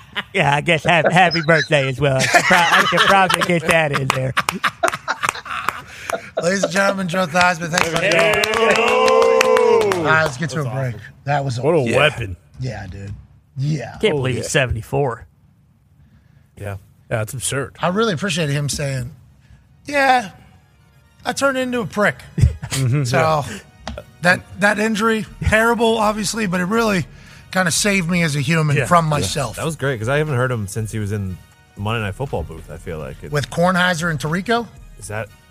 Yeah, I think so. is that what it was? I think so. What a yeah. power team. In my head, I just saw them three wide. Mm-hmm. Because remember, whenever I was potentially thinking about trying to be a booth person, they were saying Kornheiser didn't work, Kornheiser didn't work, he mm-hmm. wouldn't work, three booth wouldn't work, and that's when I like really remembered it all and thought about it. I was like, I think Kornheiser wasn't terrible. But Dennis Miller Dennis Miller, yeah. was also there too. That was being talked about as the third man in there. But I think it was Tirico, Theismann. Yeah, and then they re- Jaws replaced. Look at that. Hell yeah, still got it. Nailed it. What's Tirico? Twenty four years old and that thing. Wow. Seriously. Aged perfectly. How about Kornheiser, bro? Him and Wilbon just locked down sports media for I don't know what forty years now. Yeah, been doing it a it. long time. That's all. Like you talk to any of the suits, it's like hope everything potentially That was the original. has Yeah. the success Yeah. of PTI. Mm-hmm. It's like that's the dream. Yeah, to be PTI. I'm like, hell yeah. Okay. I forgot about this too. Theismann actually hosted uh, the first half of uh, American Gladiators when it first started. Oh, Should have kept him around. He would have kept that asshole in check that was running that whole yeah, thing. would have helped out a lot. You know what I mean? Yeah, that big prick. After watching those documentaries, I think the guy at the top is really a problem. Yeah. That's why I it think fell apart. You, you could say. He stole it. I like that Theismann knows the show. Yeah. Yeah, yeah. Did you play quarterback in Notre Dame? That was awesome. Yeah, I got a couple records there actually. Yeah, I think we were 23 and 1. Or oh, yeah, yeah. Yeah, yeah. Yeah, but you return I- punts. Yeah, he walked up at the golf course. He walked up, like, at the driving range. Yeah. And, like, hey, Pat, obviously knew I existed. I was like, oh, that's cool. Joe Theismann knows who I am. And I just, I saw a sweet old man. You know what I Yeah. mean? Yeah. So I'm like, "Ah, I don't know what to do here. I don't know what to do here. I'm just going to. So I started naturally, I was quiet, a couple swings. Yep. And then Duff Duff, motherfucker. You know, and I'm like four feet away from this guy. Mm-hmm. You know, and he's like, How's it going, Pat? You know, and I'm like, Not great, Joe. Thanks. All right. And then he turns around and he's like, Let me watch a couple. Like, All right, fucking Okay, hey, Joe. Joe. Here Yeah. we go. All right. And he goes, You just need to slow down. Slow down, Pat. Come on. And then he looked at Foxy. Your job is to tell him to slow down. Makes sense. He's a motivational speaker. Yeah. yeah, he was really good. I thought we were sh- going low that day. Me too. And then I remember I had four broken feet. Too. Yeah. Can barely walk. Sunburned back. Hey, speaking of, we got a big time debut. Foxy Flick coming in about an hour and 20 minutes. Hell yeah. Sweet. Hell yeah. It's, uh, it's the longest one yet, but it is uh, it's behind the scenes of ESPYs and Tahoe. What? It's a banger. Presented by PXG. Look Yep. Hell yeah. Yeah. Shout out to PXG. Love Shout out you, to PXG. PXG. Most expensive clubs of all time. Story behind it. That's Yes. right. Jeez. That's right. Oh, yeah. Mm. Oh. How, That's how many back ribs are we going to get We this just week? watched the thing. Yeah. Do we just watch? This has been, this has followed me quite since bit. Tahoe. Yeah. Jeez Louise. Sheesh, your wish. Jeez, I wish. Mm. Come on, Pacman. Follow your quiche. Follow your kids. Yep. Read your keys. Read your keys. Quiche. Not easy. Too sh- oh, oh. El- elbow tight. All right, boys. Got a lot of show left. A lot of Yeah, show. yeah, yeah. A lot A of lot show. of show left. Tons. A lot of show left. A lot of show. Get Beal out here rebounding. Yeah. Does go better when Beal's out here rebounding. Uh, Beal's working in the back. Yeah.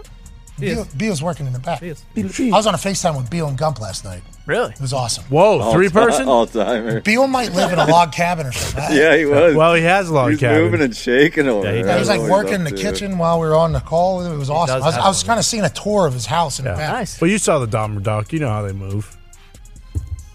That's rude. Come on. Beal was not doesn't fair. deserve that. In the kitchen, they're all guy. Yeah, he's moving in and a log shaking. cabin. You guy. think he could have neighbors? All right, let's get to a break. These guys. How's the, what was the Zoom- what was the FaceTime about? Just check it in. Uh, yeah, we were just talking about um, how we're going to move forward because the new system that they have that re- will replace the system that we've used Yeah. for ripping and clipping is only I'm trying to think of the acronym, 20 to 25 times better than the one we use. Oh, is that right? Fin- finally. I think it's only I think their their back end clipping ripping system is Just a tiny. maybe bit. 40 per, Okay. 40 times better Oh, than the one that we just signed up for another round for two more years. Oh, nice. yeah, we re upped it. Yeah. Yeah, we re-upped right before finding out about this Oh, the mega Nice. thing that we're allowed to use that makes everybody in here's life much much easier. Yeah. To be fair, I mean, it feels as though we've had to go the opposite way a lot of times. So this is kind of great news. That Yeah, this is good news. This Yeah. is goodness. Yeah. Yeah. It's that much much better. Convenience is much more important than a two-year subscription of a service that we will not use at all. We could actually use that for the ba- uh, just the basketball court now. Boom. Boom, Just there it run it is. right in there. Perfect. And then also the short course. Yes. Yep. Yep. Sim. There we go. Yeah. Now we're using our heads. Two years. All right. years of we're that. back. Let's Wow. go. All right. It's not wasted money. That's a great investment. We started a bender. Been trying to figure out how to record everything out. That here. stuff ESPN has on the back end is just there's some shit that they have that I like I don't know if everybody's just doesn't know it exists. No, they don't use uh, it. or- Walt created it and actually proprietary, proprietary fucking Alright. information. froze it in his cryodome. I don't know if Walt was part of it. I don't think so. I mean, the highlight thing is truly one of the Yeah. like best uses of technology I've ever. heard. I think it'll only take like four and a half hours out of um, Foxy, Bill, Yep. Tone, Tone. and Mitts Mondays. Oh, that's not. Oh, okay. Mondays are going to be a lot better. Yeah, Monday's pretty big day. I think. Yeah, and, and boy, last year those things came down to the wire. Oh yeah. That was awesome. Yeah, We're a week out, boys. so awesome. Hell yeah. Finally, We are a week out from all of it. good lord. Had to, uh, got to do, Yeah, there you go.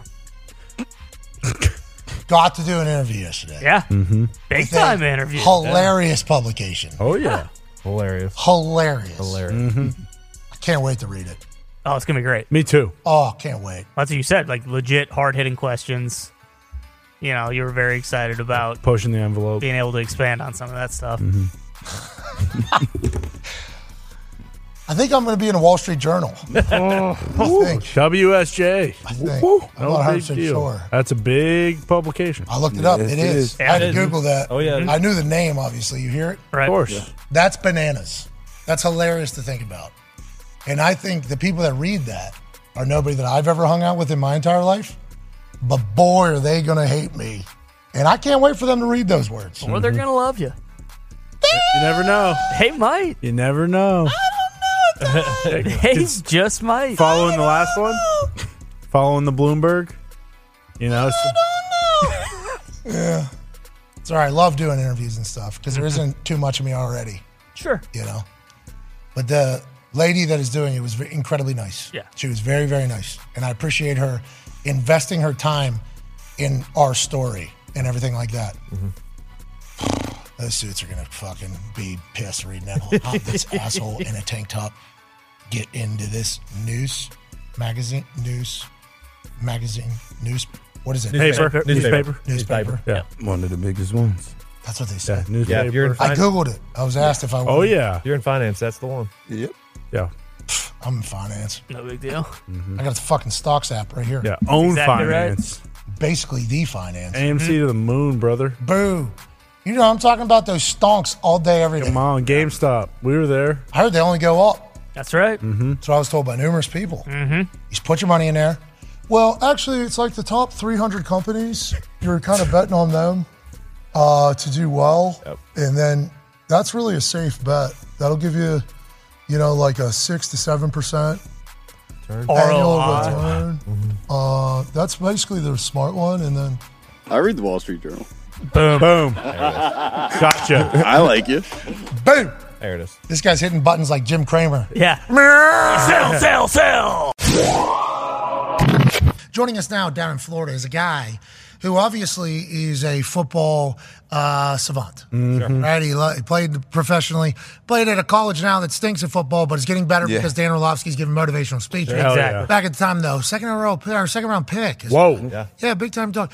Also fancies himself an F1 guy. That right. So you not have to anymore. immediately question his taste. But nonetheless, ladies and gentlemen, joining us, an absolute superstar, host of the Man to Man podcast and everything DB, Darius J. Butler.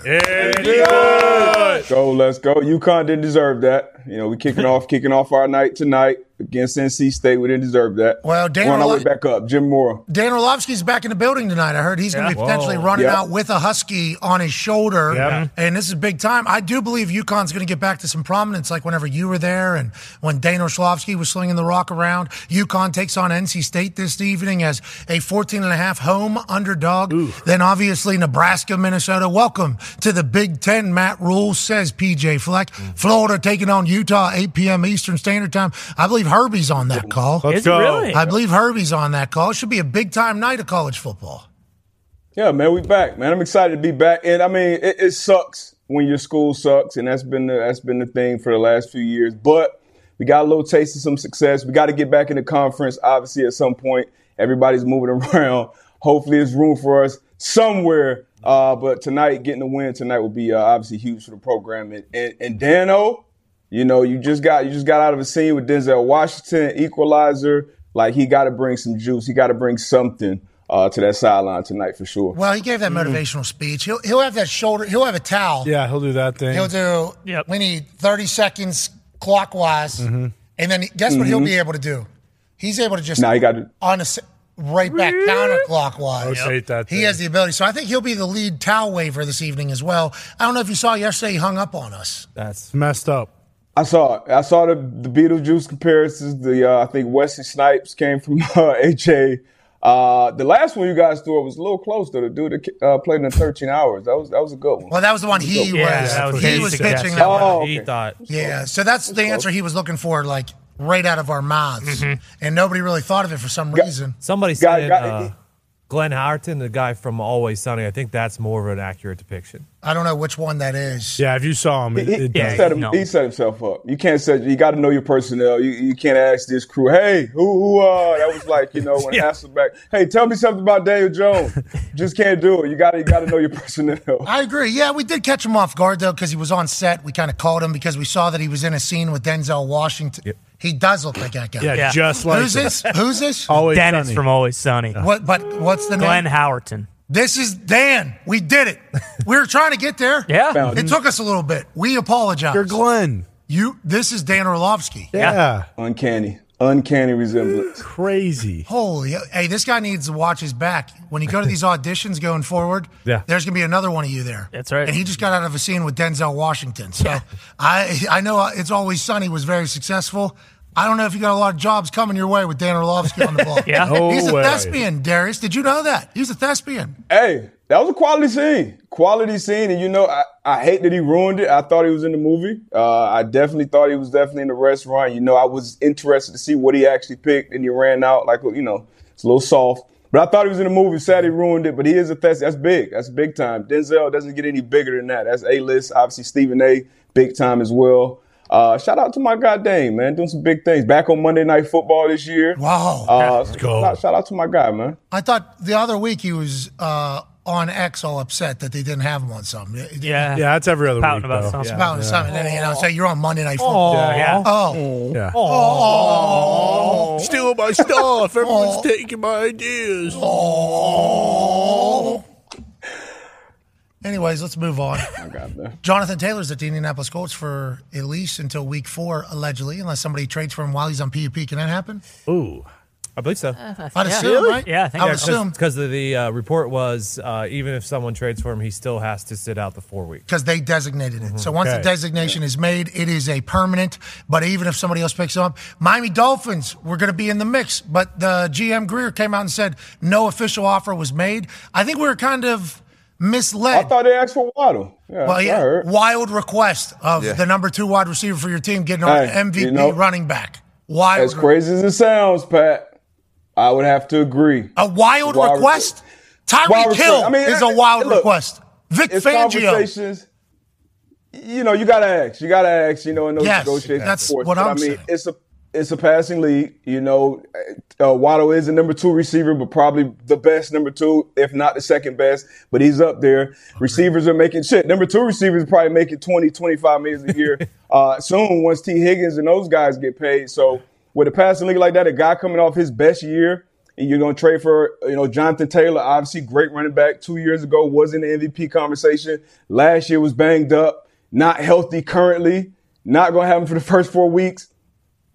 Wow, I mean that that may be a little stretch, but yeah, it's definitely a A request, though. Like, what are we even talking? It was it was a business negotiation, requesting the number two wide receiver when you're giving up the running back.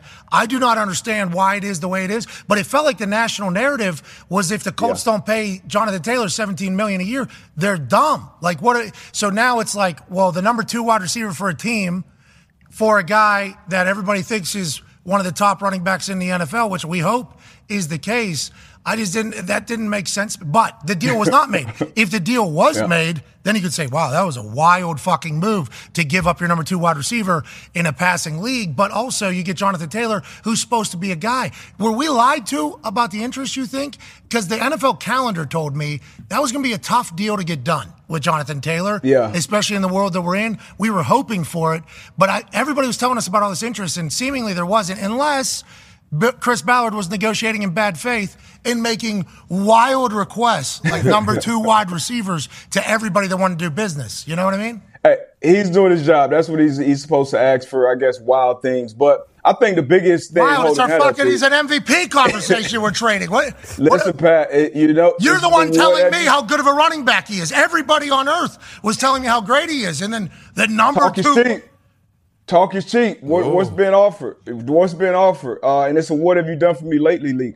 We know we we watch we watch the coach closely. Obviously, we know how dynamic he is when he's healthy. He was never even hurt until I think last year when he had the ankle injury, and then coming into this year, still not being fully healthy. That's a big thing, especially for a, a position where it's running back. Yeah, he's only been in the league for a couple years, but he got a ton of carries in college, and um, you know it can go downhill quick at that position. And there's not a lot of teams lining up. We can see what's going on around the landscape with running backs. Not a lot of teams lining up to pay running backs 15 plus million dollars a year. Um, is he worth it? I think that's exactly what Anthony Richardson needs, especially when you look at the rest of the roster. You look at the talent at receiver. The guys just can't, from my, they can't create space. You know, guys aren't going to be open. So we're going to need Anthony Richardson to be dynamic week in and week out to, to give us a chance to win. So we definitely need Oh, we don't have any weapons at wide receiver. No. Wild Absolutely not. request asking for the number two wide receiver. Wild request. Like I, the, the word request is an interesting thing because I think the narrative Mhm. was trying to be built that the Colts were not going to ever trade him, even though they said, "Hey, we'll trade him." They weren't ever going to trade him, and that would be a much different outcome than potentially nobody being interested in trading for him, or actually signing and trading for him, or giving up a one, which I would assume is what Chris Ballard was at least thinking for, or a two and a four, and something that equates to a one because of how great of a player he is. Everybody else is saying now that also leads to the question: Why don't they just pay him? You know, like why don't? And Chris Ballard said we won four games last year. How how do you feel about that answer? And then he also said the relationship is repairable. Do you think that's the case?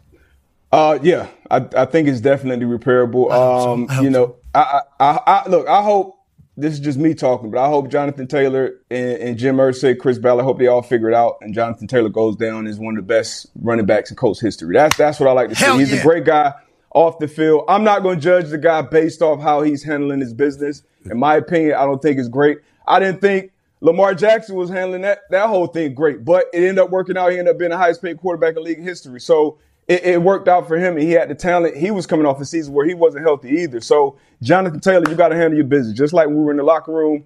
Hey, you got to handle your money situation. That's that's that's not my problem. We want you in the building. You got to figure it out. That's on that's on the big the big dogs to figure it out. I hope he does. We got a guy on a rookie deal. I mean, we we need we need him badly. We got a bunch of big guys out there. We got Pittman. I like Pittman. I like Pierce.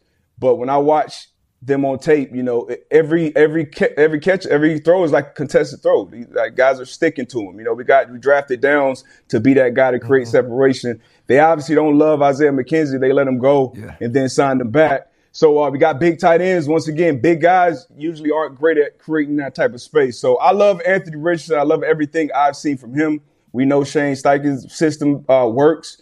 Uh, the offensive line, we know we have the talent there. We spent the money there. They got to get out there and produce. So um, I didn't love the answer. You know, we won four games last year. You know, from Chris, Chris Ballard, and obviously I love Chris. I didn't. I also didn't like the Andrew Luck comparison because we know Andrew Luck had Ty, had Fleener, had Reggie, had you know good Dwayne backs, Allen. had Bruce Arians. You know, so it, it was a completely different. Uh, and, and Andrew Luck came in. He was you know a ready-made product from day one. So um, different ball game. But I, I think I hope those guys figured out. And I mean, we're, we're rebuilding, so it's not a rush. We don't expect to go and compete for a championship this year. Uh, but we got to get it done sooner or later. I hope we get the truth on how much interest there actually was, and if the Colts were saying no to things, or if there is ever a sense of self awareness coming down the pipe for Jonathan Taylor. Like, yeah, we should have done this play at a different time. Maybe not as as You gotta interested. get healthy, man. Yeah, and also play. But D, but this this was what I was telling Pat at the break. It's really like the Colts have the ball in their hand. If they don't want to trade them, they don't have to trade them. They don't really even Correct. have to bring them off the pup list. Like, Correct. He have nothing to do with what their decision is right now if they wanted to play bully ball. Like, yeah, to me, like the best thing you can do is repair the relationship. If not, guess what, buddy? We'll leave your ass on pup for the whole year, and you'll be back in the same situation next year. Yeah, that's an interesting Yeah. thing. If they want to do that, and it sounds like Jim Irsay, especially after the loss of Takate. Yeah. Yeah. Mike, That one hit hard. He's which is- down. that's your city. That's down there in Thanks a lot, D-Butt. You know, so he had Hey, he had Jonathan Taylor, Jonathan Taylor's agent. Yeah. The whole situation, Mhm. Dan Snyder getting voted. He had a lot Uh-huh. coming down the plate, and then he's got going Criss Angel coming down next, Right. next Friday night, Lucas Oil Stadium, doing Mhm. everything. And, sees, and then Takate dies. Yeah. And then he's like, Jonathan, you want to be paid? Oh. I want my whale. Yeah, grieving. exactly. Okay, John? life isn't easy. I just bought a Jack Nicklaus putter to kind of soothe my pain. and you're talking about doing this whole deal coming off your worst year. So I hope it's repairable. Chris Ballard saying it's repairable, though. He knows Jim. He's been talking to Jim. And I would assume him saying we won four games last year is not just Chris Ballard's thoughts. Oh. Yeah. Those are, you know what I mean? Those are coming. He, I mean, he's tired. Obviously, he's tired of hearing it. He's tired of hearing the questions, and, and it's it's you devalue obviously the asset, the player, um, when you know that relationship is already bad. There, you know the guy wants out, so guys aren't. You, you know, I don't have to give up as much to get him because you want to get a deal done. And I think Lombo said it. You also don't want to be in a position where you're just gonna take the best deal that's out there, and it's not what you value to get back. So everybody's in a tough spot. I think Chris Ballard said that yesterday too. Like, hey, look, Colts are in a shitty situation. Jonathan Taylor's in a shitty situation. And typically, that's what leads to things being able to be repaired and get back. But uh, hopefully, he gets his money um, and, and and gets back out there, gets healthy, and gets back to the guy that we're, we're used to seeing. That's a good thing to say there because if we're all wrong, we're all right. You know, if we're both in a good situation, probably be able to get a deal done. If we're both in a shitty situation, probably, be able to get a deal done. If somebody's in a good situation, a bad situation, probably not going to be able to see eye to eye. No. Yeah. Deshaun Watson, like he wanted out. Everybody knew he wanted out, but he was a quarterback in his prime of his career. Obviously, he had the shit going off the field, but those don't come around often. You don't get those quarterbacks in their early 20s that's going to be available. He ended up getting 230 fully guaranteed, and the Texans got a bunch of picks back for it. So it, it, it obviously. So what's going on with Jonathan Taylor? It's the market. You, Josh, Josh Jacobs led the league in rushing last year. He had to sit out, hold out, and still, you know, get a couple million more. Saquon Barkley coming off one of his best years. He got Austin a million. Ekeler like it, it's 45 tough. Right? touchdowns. Austin. Mm-hmm. Yep. And got two. He got two million more bucks in incentives. Yes. I want to be all- traded. yeah. I want a deal. Okay, go look for one. All right, welcome back. What are we doing? Oh, yeah, you know what? We'll give you one point seven That's million tough, dollars in incentives. You need to rush for two thousand yards, Chris Johnson. Hey, it You can do it. That's right. It Yeah. happened, and we need twenty two touchdowns out of it. Easy. you you literally have no other option. So Good and also Then we're gonna draft the receiver in the first round. What's that? And, and pay the. We're gonna draft the receiver in the first round, then make the quarterback the highest paid quarterback in the league. So you know, it's a it's a throwing league once again. That's that's just what it is. And these running backs are. In it. I I hate it for him. I honestly do. I hate it for him because oh, you know Ekeler's situation is obviously completely different than John uh, uh, Taylor's. You know, as far as how the team is built and how much we need them. But it's tough for the running backs right now. Yeah, I'm intrigued to see how it all pans out. There's humans involved in all of this. So there's Yep. a chance that, you know, pride and ego and spite come into play. Oh, yeah. But there's also a chance that empathy, compassion, Yeah. Yeah. and appreciation come into play Sure. as well. Unity. Let's remember that as we look ahead five weeks when Jonathan Taylor could potentially come back.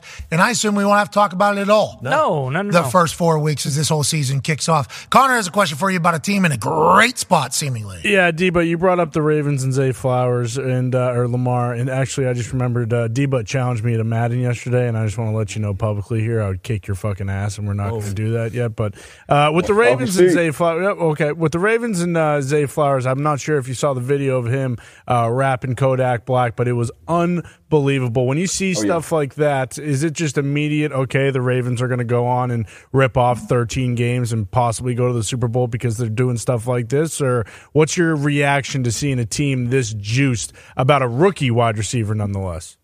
Hey, the vibe, the vibes are hot, man. It, it, it's great when when guys just get together. This is Odell's first first year on the team. Zay Flowers, obviously, Lamar Jackson and Zay being pretty much from the same area. When the last time I came on the show, uh, a week or so ago, This was my AFC pick to come out of AFC. They got a first year offensive coordinator, so it's going to be different. They're going to be throwing the ball more. Lamar Jackson just got his money. He's going to be healthy. He's going to be, I think, at that MVP level again, man. Obviously, these these type of things, you know, it makes you want like, damn, I wish we could have, you know, them and the Jets maybe on Hard Knocks with, you know, just seeing how things seem to be over there in the Ravens. And we've all either covered or been around or played in the league for a while, and we've all heard good things about the Ravens culture, whether you hate them or love them on the football field. Their culture has always been very highly respected and talked about. John Harbaugh has done a great job with that drafting the right guys, bringing the right guys in, trading the right guys when it's time to get rid of them. So um, I love everything I'm seeing out of Baltimore right now. How'd you feel about uh, name, school, signing bonus reaction to Zay Flowers there? Odell Beckham Jr. lost his mind. And I, I think it's, they love that dude there, man. They love Zay. Oh, yeah. Yeah, they love him. Every every time you see him, he's one of those one of those kids, one of those young players you see every time. It's it's like he's smiling. He's out there doing his job. He's grinding. He's working. That was even before he got drafted. It's always like good vibes um, with him. So that's one of those guys who come in and you don't think, you know, he's gonna go out there and put in the work. That's the thing. When we came in the league, it was like, hey, rookie, you almost want to be seen and not heard. You know, you get out there, you get your job done. A lot, you know, league has changed a little bit more, but Zay fitting right in. I, I mean, I love I love every every second of that shit, man. I can't wait to watch the boys uh, get out there ball for sure. The name signing bonus thing, you know, that's something obviously we we do that every training camp, every year for rookies.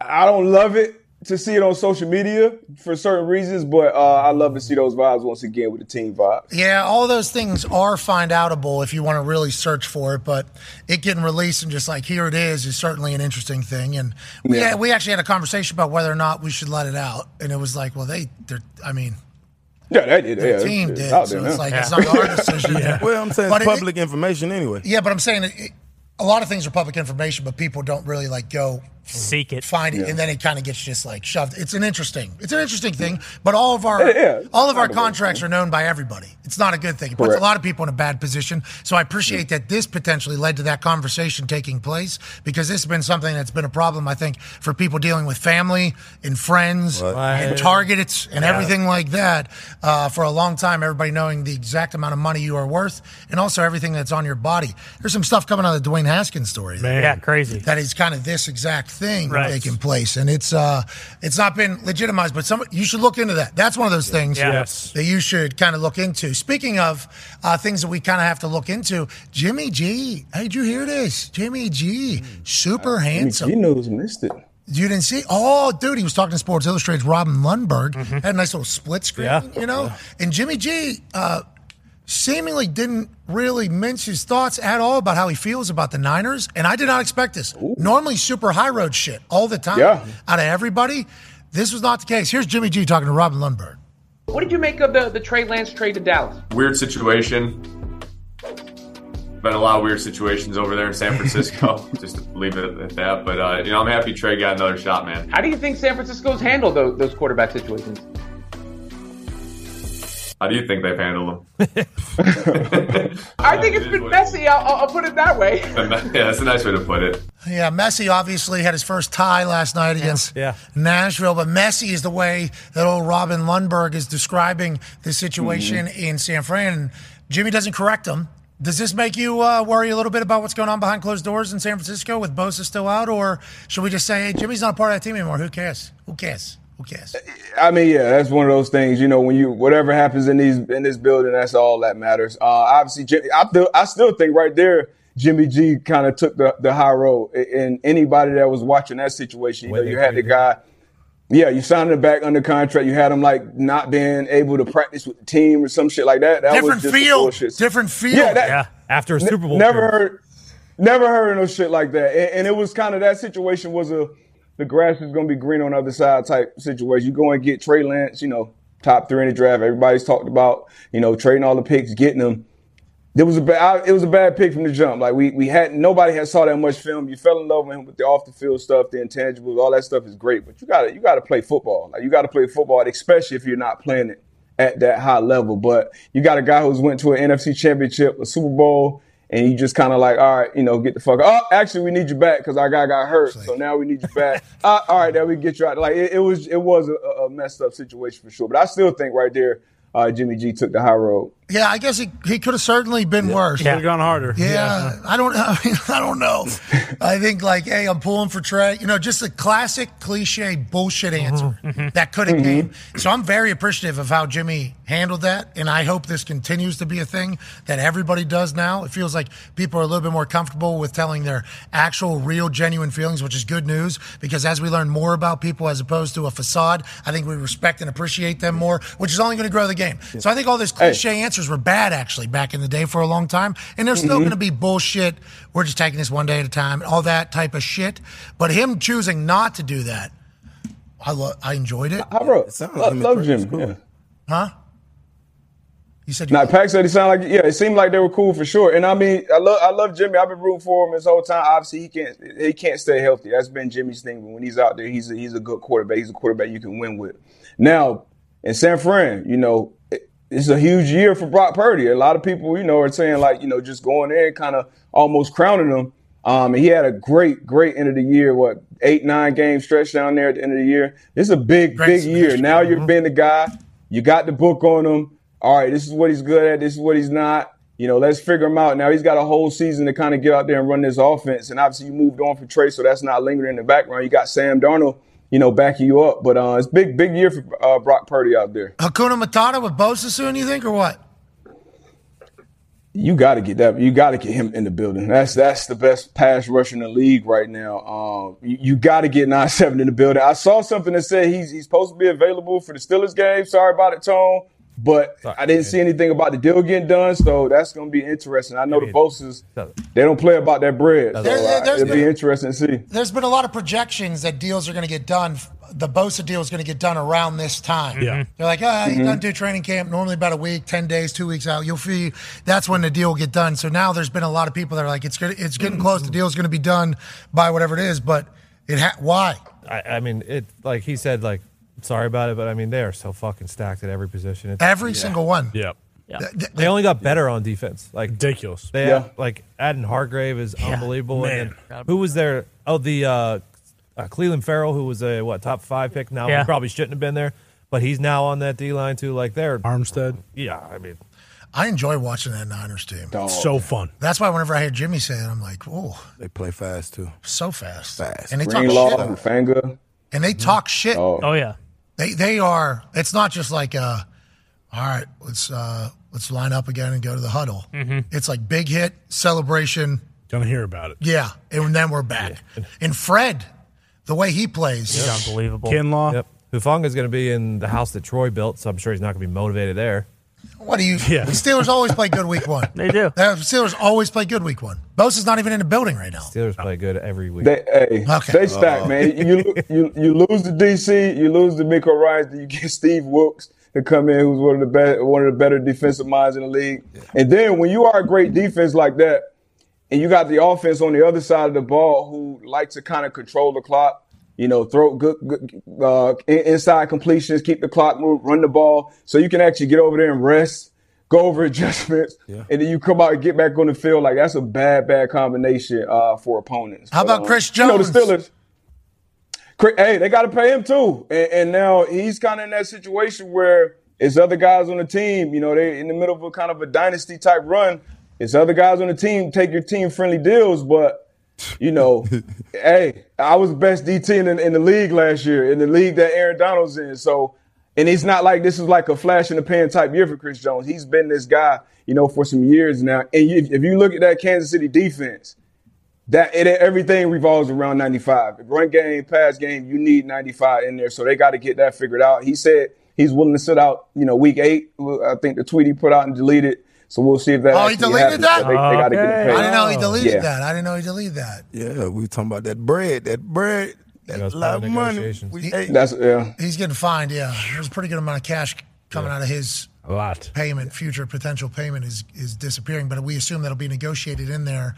And to your point about Travis Kelce and Patrick Mahomes both having team friendly deals, I mean, if you look at what just happened with Hockenson, Man. Travis Kelce slides down the list Oh, yeah. of how high he is being paid in the tight end department. He's going to go down statistically as the greatest tight end of all time. He reworked his deal a couple years ago so they can continue to do this thing. That's why the Chris Jones situation is so many different layers. Like, you know, Veach is saying that to Chris, and Chris is probably like, I don't care. I don't. I, I, I need to be compensated. I appreciate that, but it's not just the money, bro. It's like whenever they're being talked about, how often does the defense get talked about, and how often Mhm. does Chris Jones get talked about? Barely. He's the best D tackle in the game. You said last year, better than Aaron Donald, and it's obviously football fans are big fans of him. But when you talk about the Chiefs, it's not a Chris Jones conversation ever. So I think there's layers to it on his side too. You know, so it's like that's and a tough. And the office, yeah, and the offensive guys, you know, they they they making a lot of money off the field. I'm sure. You know, they're a lot, they're a lot more Red marketable Light. off the field. You know what I mean? Like Chris Jones, you know, everybody loves him, but you're not gonna see Chris Jones, you know, playing in the match or you know, big time commercials or on these NFL. Like these are two of the faces of the league when you talk about Patrick Mahomes and Travis Kelce. So. They solid, and once again, it- it's always in that locker room. It's like, hey, as a as a man, as a player, you got to handle your business, you know, how you see fit. So, obviously, I don't have a problem with how Chris Jones is handling him, but I I, I want to see nine five on that field to see you know how many how many Kansas City can, can run up, and if they can actually be like you know a, a dynasty dynasty. would be so abnormal if we saw Bosa hold out, Jones hold out, Jonathan Taylor basically hold out. That'd be crazy. Yeah, Brian Burns with Bri- Carolina, he hasn't been paid. He's hold in though, right? He's hold in, yeah, true. He's hold in the building, Christian, but he's Christian uh, Wilkins. he's hold in, Miami. right? Yep. He's also holding. Mm-hmm. Yep. He's in the building. But what if it is like now? Granted, it's all going to get figured out. Yes, We just assume. Right. Has to. It's got to be good good good organizations. Too much money, too much out there. Yeah. Mm-hmm. Too good I a mean, the. Miami Dolphins, Christian Wilkins holding in or whatever. They paid a D lineman a couple days ago. They just paid a fullback. Yeah. A fullback Highest paid fullback, right? in the history of the league. Highest paid, more than Patrick Ricard, more than Juice. Mm-hmm. Oh, check over Hey. there in San Francisco. The the fullback just got paid in Miami. And it's like Wilkins has been. We've been publicly hearing about him negotiating. It's like Miami's got two other big deals done. While that's still mm-hmm. popping off. Gumpy, you got to love to see it. The team's coming together. Everybody's getting paid. The boys are back. Yeah, everyone knows in uh, McDaniel's offense, you got to have a great fullback. So, check, yeah. yeah, Yeah, it's you true. have to. You know, you highest paid for sure. Don't pay Wilkins though. Take your time.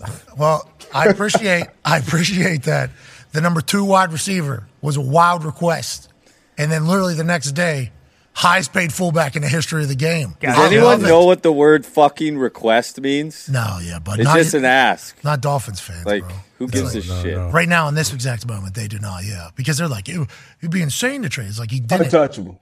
but like It's untouchable. number two. Fucking untouchable. I respect that. As a Dolphins fan, I respect you saying that. But with that being Wow, said, we just we just drafted him six six overall a couple years. He's coming off his best year. what did we just do with fucking Jonathan Taylor? What, I mean, what are we even talking about? The guy's fucking MVP running two back, years ago. running back, Pat. No, we're gonna pay him seventeen million. I'm being fucking told. You got everybody's talking against It's- themselves. I don't want to fucking That's, hear. it. that's cap. That's cap. He's not. I mean, who, who's we? We just saw the market. We see what's going on in the running back market. No. Darius, you did. Who's did. getting paid seventeen million? Who's Nobody, which is what I think See, Chris Matt? Ballard has been trying to say this entire time. Yeah, what are we talking about? Dude, Why, why would they reset the market? Now, if he was holding out after that MVP year, that's a different conversation. I just don't If That was his third business. year, but I'm sure this Malki guy's got it figured out, and I do appreciate that. And if he gets Don't a deal look like done, I don't know. He's, Possibly the worst holdout of all time. Timing and everything. That's what I'm Possibly. saying. Like the, the the entire strategy behind it is just if if it works out, we're wrong completely. Okay, Sure. which could happen, and business does do that. That is mm-hmm. something that could happen.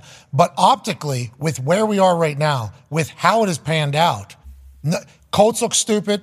Jonathan Taylor deal looks stupid. Mm-hmm. This agent is hated by the entire city. I mean, I s- and Jim Irsay. Yeah. And if he's going to continue to do, and we don't know if that's the truth. This is us just projecting what it looks like from right now. Yep. It's like it's just a bad. This is bad. This is a bad. Dumb. This was a bad thing. This was just a bad business move. But it might work out, and hopefully Jonathan Taylor still the guy from two years ago, right? That's what we're hoping. uh, that, yeah, hell yeah, we hope because you look at Yeah, shit. I'm optimistic. Pac-Man, Pac-Man, you go on this Wednesday meeting and you put up the game records. Like, who are the three game records on offense for the Colts right now? Anthony Exactly. Richardson, The, Michael Eh, eh, Pittman. Quenton We, Nelson. we got it. We, we got it. We got it. Ryan so, like, Kelly. You go to Yep. That's the center. Bengals. Yeah, but you got to remember they're they're going to do center eligible. That's, That's their, right. Yep. Ryan Kelly. Zeke. ain't no Zeke. We ain't got no Zeke as center, okay? Look, we got you you you gotta have you gotta have dudes, right? Jonathan Taylor, the last time we saw him healthy, is a dude. Like you look at all these teams that are at the top that compete, like they got fucking dudes, you know, different difference makers. And not to say that these guys can't become those guys, but right now, you look at our offense, you say, okay, Anthony Richardson, a guy who started 13 games in college, who we expect to have some growing pains is natural. That's the guy that we have to limit, obviously, with his arm and his legs.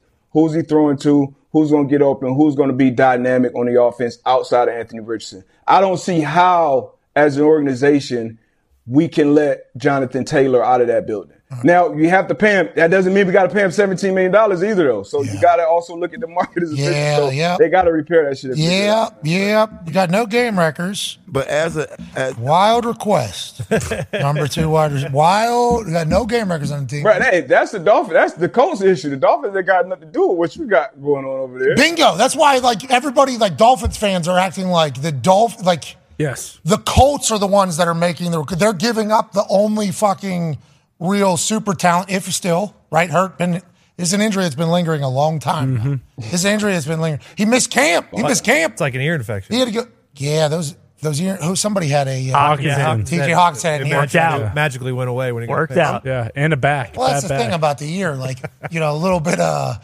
financial freedom.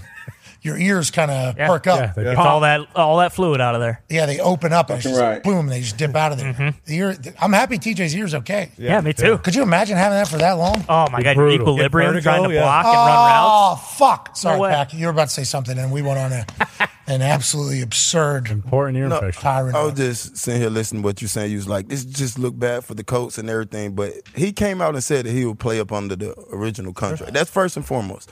Second of all, they won four games. Yeah, they stink. You was the owner, I don't.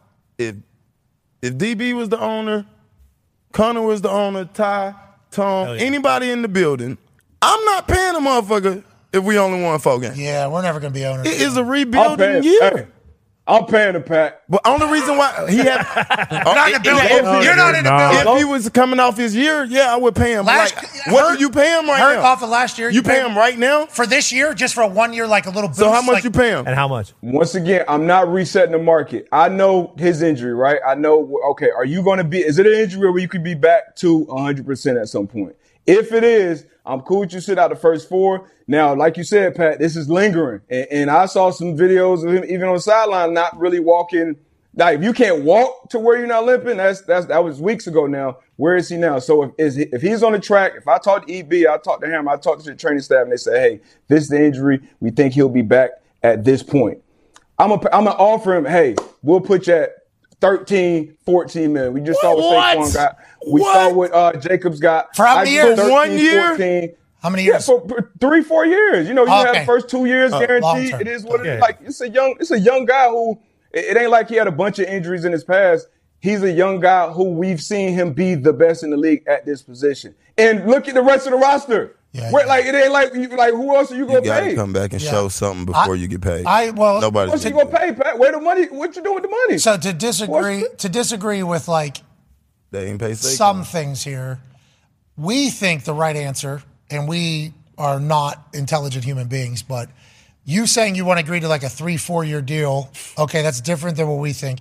We think they should boost his salary for this year mm-hmm. and then just like, hey, can we meet in the middle somewhere for the rest of this year? No, we're not going to be able to get a trade done. And I seems like Jim's not going to want to pay him for four years right now, especially after that year. It's like there has to be somewhere you can meet in the middle. But then you start talking about mm-hmm. precedent being set and like how this whole thing's mm-hmm. gone and like what happens the next time somebody's in this position. And it's like all those conversations start getting chatted Yeah. about. And it's like what matters, what doesn't. What matters is if that guy's on the field, we're a better football team. Yeah. You'd, you'd assume. Game breaker. You'd assume.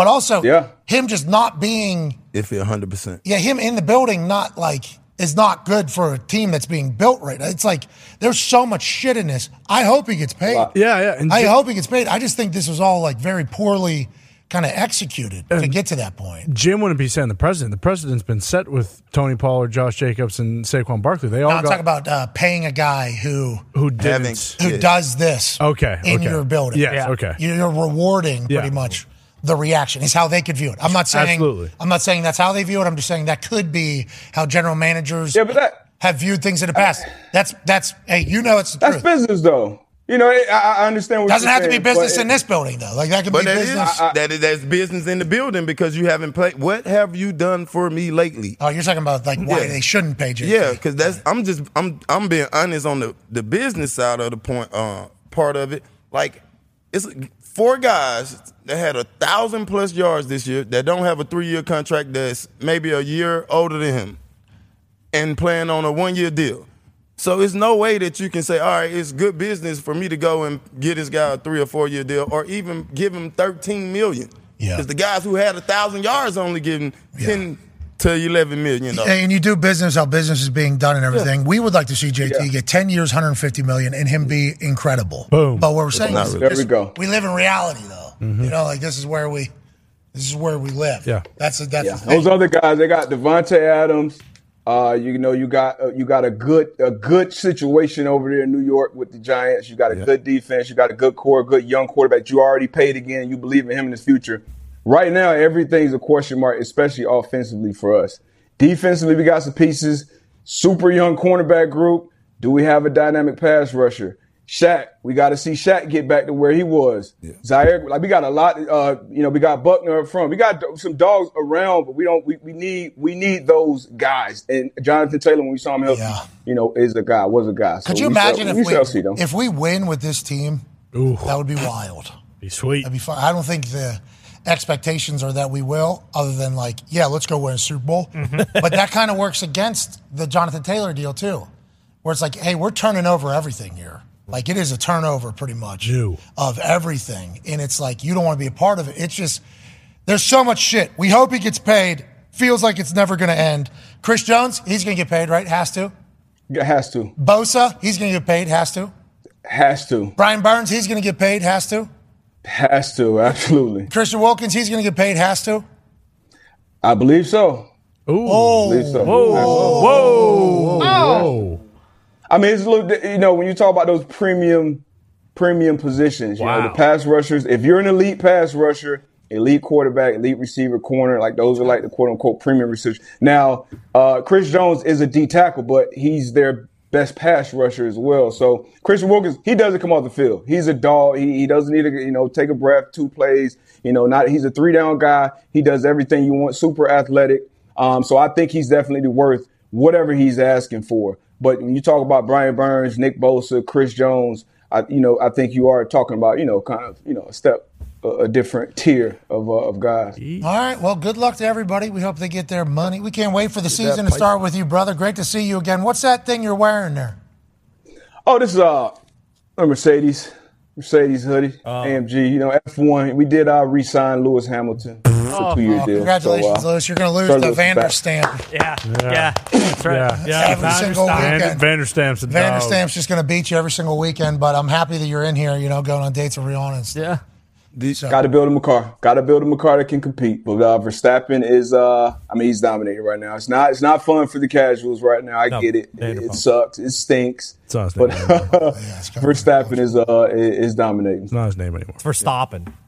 And I seen you Stop. talking shit about the swings yesterday too. The hell? Huh? Me? Yeah, you. Damn, I These said the nuts. swing look good. man. I didn't see that. You're talking about the hole in one challenge? Yeah. Oh, I didn't know that. Butler Oh. Birdies was chirping in the background. Whoa. I didn't know that. I, I, I, I would never. I, I'm seven, eight months into this game. I, I, I'm not in the position. Gertie had a nice, Bruce with the lefty. Connor swing kind of stunk. Uh, Ty was smooth. Okay. Uh, Pat, you know, you was right. I, you had a couple that were, I thought they were going. whew, you know, everybody, you know, everybody. I was pretty good. Everybody was on. Nick. Nick came in. Nick came out with the knee sleeves. You know, shot Nick off the off the ones and twos. Came back there. So hey, I got respect for everybody. Game Pat, you got this. Come on, bro. You, How you, you, changed my How- grip. How, gave you me hitting the them? grip. How you hitting them since You gave then? me the grip advice, You're bro. going with you- the grit. You're going with the baseball grip. Yes, it works. No, Does no, it work or not? No, no, no, no, no. I, no, I Does it? can't do the baseball grip. I interlock, but Yeah, the well, thing you're you golfing. me, Yeah. Yeah, have to. the thing you told me with the, the thing you told me with the turn, Yeah. the left turn, then that that definitely Yeah, works that's Oh, the turn answer. over, yeah. That's the answer. Lock it in. That- Remember forever. Golf is impossible. It's When- hard. hey, when you get here, Tough. we got 10 of them for you. Yep. Yep. What's your score? Another challenge. How many greens hit? How many greens stay? Mm-hmm. How many hole in ones. Right. Yeah. Because you might Did hit uh, that. Russ, did Russ sand that, sand that thing down yet? Shout out Russ, Russ Yep. Green. We're going to need a little bit more sand. Yep. That, that green's supposed to be able to hold from tough. 250. That's right. I mean, it certainly can hold if you're throwing like Viktor Hovland. Yeah. Yeah. High ones. Yeah, if, no, not even. You just DV gotta- is Yeah, hard. a lot Oh. of backspin. You I, gotta be, I Jump saw- it up there. that shit was tough. some of the golf balls we're using though, I don't think you can get actual backspin. No. No, But no, no, Bruce no. did bring in 40 crumb sauce. Crumb Yep. sauce for us, too. Thank you, Bruce. Appreciate it, Bruce. No problem spinning those. Tell you that much. That's why that guy's got a hole in one. Yeah. right. And confirmed I- I now, Shout too. Foxy out. Foxy was my first golf coach. Shout out Foxy. Foxy. Keep my left foot down, you know, from the jump. Fuck. Well, the four Dons of golf is actually Yeah. Zito's. That's right. Yeah, that is yeah, Zito's. exactly. Zito, what is it, Z? Head Don. Head down, foot down, butt down, slow down. Oh, I like that. Pretty good. Four downs of golf. That's right. Hell yeah, I can't wait for the four downs of football to start one week from now with the NFL. College football, big slate. Can't wait to dive in. Good luck to your Huskies Oh. tonight. 14 and a half point dogs. Yep. We don't have We that. cover. No, yeah, they are. No, no. cover? They are.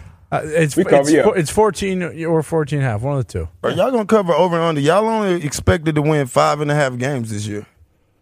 Hey, you know, that's the expectations outside the building, Pack. I told you, it's only matter. It only matters what's in those four balls. and the expectations we have for ourselves. I just talked to the team a couple weeks ago. No! We're ready to get after. Okay. All right, What you Gil. saying to the boys? Hey, fellas, we Yeah. can't get into a conference. Everybody wants a school. We can't get into one. Everybody's talking Notre Dame as an independent. We're an independent. Mm-hmm. Are we choosing to do it? Maybe not. But now is the time to rewrite the story of the UConn Huskies. Is that what you're saying to these boys? Pr- You know, pretty much. We got people in the in the positions of power that care. You know, they care now. We got uh, uh you know, the, the got Benedict as an AD. Who? He's calling Arnold? shots Arnold, now. I don't know. You want a guy named Dave- Benedict You in there. do not. He's going to change. We'll be Yeah. back. We'll be back. We'll be back. Don't worry about it. Yeah. Okay. Well, hey, we West rebuilding Virginia, too. we y'all- rebuilding yeah. too. y'all- we hey, don't. I was about to say. Don't throwing Rebuilding. stones What are you there. talking about? I'm saying we rebuilding. No, we're going right into Happy Valley. Yeah. And Garrett Greene Fifth year in is a running wild all over the Nittany Lions, brother. And What's then the line in that game? 20, 20 and a half. and a 20 half. 20 and a half. 20 and a half. Yeah, we're, we're all taking them 34 and a half. Well, So word on the street. That's what everyone's saying. you said we, though. You didn't say I know we all. No, I got No, I got West Virginia. me and Pat You got Money line, dude. yeah. How about this? West Virginia has not announced a starting quarterback, and I've been saying this guy Garrett Greene's name for three months Mm-hmm. that he's going to run wild. Don't even know if he's a starter. I have no idea. That's how much I fucking know. But I'll tell you what, the running back there, we paid him. Yeah. He's Yeah. a player. He's a ball player. Offensive line's back. Happy Valley ain't gonna be ready for us. Is Connecticut got it? Who should we look for in Connecticut's team? All of them.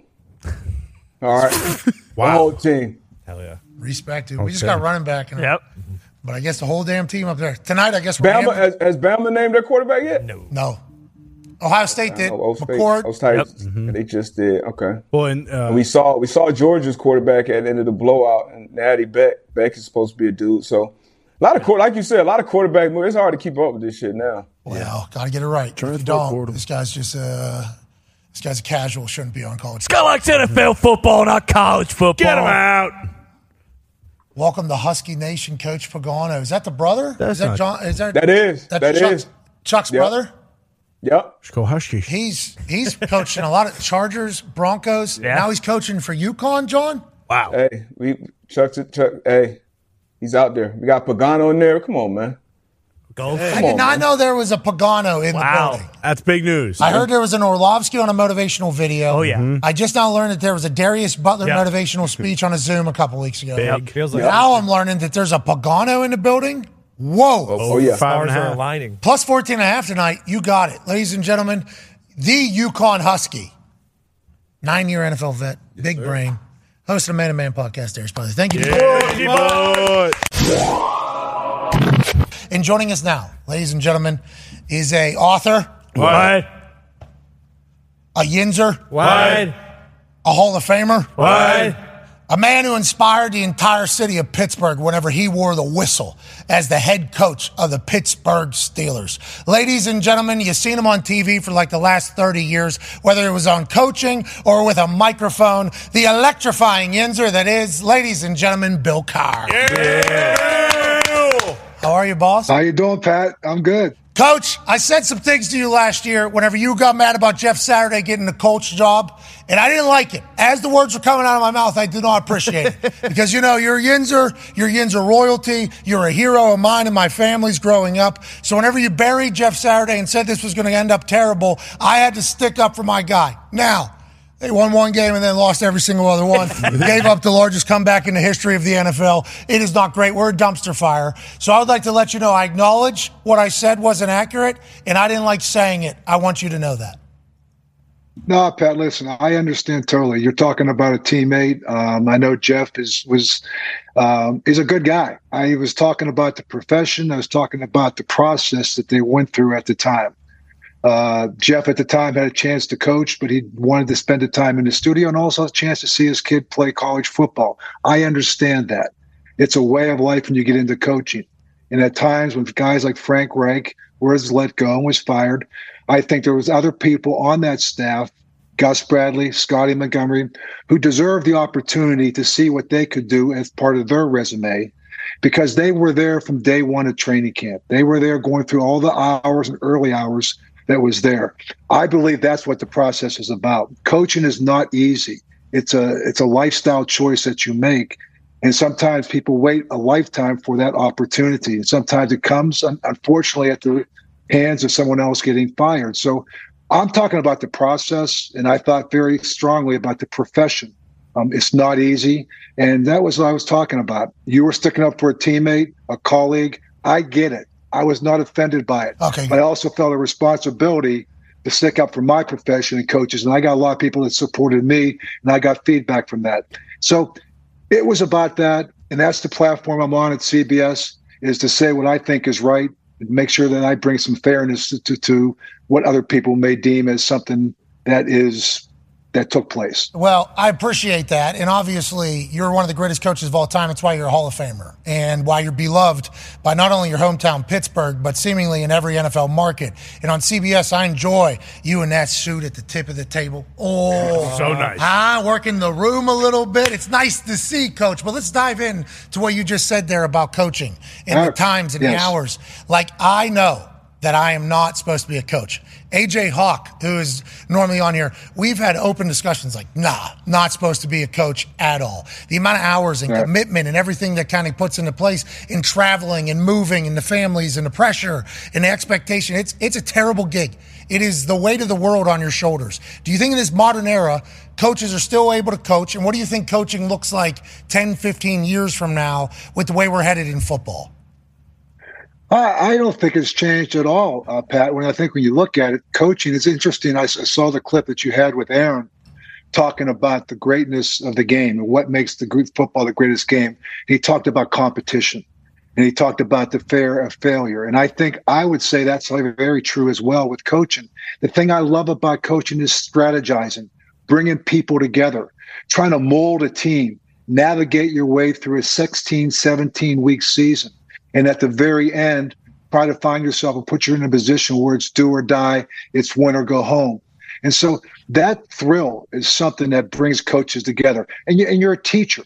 Coaches are teachers. We're trying to bring a bunch of people together. I coached I special teams that first started in the National Football League. I played special teams. I mean, you were a punter. I mean, you were Plum, West Virginia, Pac Man sitting there in the studio. I remember talking to Pac Man how many times he's a corner. That Pac Man played for us. He was going to be covering kicks as well. And he knew that. So I said, you know, but that that's what makes the game great because that's the, the beauty of it is that you got 53 guys, you got 46 guys, 47 on game day. Everybody has a role. And you know, and my my feeling was I trying to coach Pat is I want everyone to embrace that role, to be as good as they can be. And I wanted to walk in that field with a swagger, a bounce, a cockiness, maybe short of being a little bit arrogant. I says, you know what? And the only thing I ask you to do is don't cross the line. What's crossing the line? Disrespecting the game, disrespecting the opponent, or disrespecting a teammate. And if you cross that line, my job is to pull you back. But man, I wanted you to walk that line as close as you could. Hell yeah. I'd rather pull you back than you being too far away from it, afraid to cross it. So we did have a little chippiness about us when we played. We had a little cockiness about us when we played, a little bounce in our step. That's how I wanted us to play every week. And so I always try to make the game personal. Yeah. God, coach, Still got it. Yeah. Oh, yeah. Yeah. yeah. Getting Coach, chills. still got it. And obviously, you're Yinzer. We've been down to Crafton. We, uh, and obviously, your hero there. You coaching the Pittsburgh Steelers with that mentality. I think like Pittsburgh people bought into the Oh, yeah. team. This is our team. It's representing our city. It was a perfect fit. Right. Ob- Obviously, you're from there, so you are one of the Pittsburgh people. But when a city and a team's attitude and mentality match each other, I think that's when it's really a beautiful thing. And the Pittsburgh Steelers have been able to get this right now from Noll to you to Tomlin. It's not easy as that in everywhere else. Why do you think the Steelers have been able to be as consistent with a mentality, a message, and in the head coaching department when seemingly everywhere else is struggling to do that except for like two, three places? You know, Pat, I think it starts at the top. You know, when Dan Rooney um, hired me, it was a family type of atmosphere. You walked in there. Rest in peace. You know, I, I mean, it was yeah, rest in peace for Dan. And now it's Arts, and before Dan, it was the Chief, and you know, it was all about culture. It was about walking in there, and it's about a selflessness. You know, they they bought the team based on winning money at the racetrack, right? And so it was just uh, they, they lived on the north side. I mean, Mr. Rooney with the North Hills and you know, North North Catholic, and so um, it it you felt it when you walked in there. It's like leave your ego at the door because you know what? I don't want to hear it. When you walk in here, it's about what you're willing to put up. What can you offer to put together the the configuration and the collaboration that we're going to have the personnel people to the person, the receptionist. We're all in this together. We're all a Pittsburgh Steelers. There's responsibility we have to represent this city, to represent this team with what it really means to be a professional and to be a hard-working blue collar, no nonsense, no frills, competitive, knock me down, but I'll get back up because I'll be the most resilient mm-hmm. thing you have ever faced. And I, you know what? That's that's who we were. That was the obligation we had. And Mike has taken it and just I just gave it to him, and he's taken it and run with it. You left those Iron Cities in the fridge. He has not drank them. Those things, they're going to have a little bit of sauce on them whenever those get cracked open. Well, I got I got my face in the name of Iron City now. That's one of the great achievements I made. I made I made the, a cover of an Iron City beer. Yeah, it, hey, Pat, you've done a lot of great things, but till you get your face in the cover of an Iron City beer, don't tell me about what you've accomplished. I know. I know. I just felt this big right there. I- I'm talking to Yeah, a yeah. giant. Is it the Mongo? is it an OG? What is it? Uh, Iron City OG? Or? Listen, it's not even no, it's an Iron. City. It's not even an IC light. It's an IC. It's a true oh, IC. Wow. Hell yeah, yeah, yeah, yeah. yeah. I, I'll the Holy oh, oh shit! Oh, there it is. Look at you. Yeah, come on now. Yeah, come on. Congrats, coach. Let's go. Yeah. Hall of Fame is good. This is great. Hell yeah. oh, that is amazing. Good for you. I'm trying to work my ass and up onto a Turner's tee. You know what I mean? I'm trying, to get onto, I'm trying to get onto a Turner's tee. I see Iron City. What a collab there. That is brilliant. Unreal. another Yinzer. Uh, Yeah. Tone Diggs has a question for you, coach. Yeah, coach. First and foremost, Yes. thank you. I mean, my dad wore the goatee on Sundays, just like you. He had the pullover Steelers windbreaker, just like you. So yeah, we go way back. Um, but I wanted to ask you because you were kind of thrusted into it. You had Tommy Maddox, and you guys drafted Ben, and and Tommy started the season. So I don't think the plan was to play Ben as early as as what happened. What do you think of rookie quarterbacks coming in now, and they're basically all starting right away?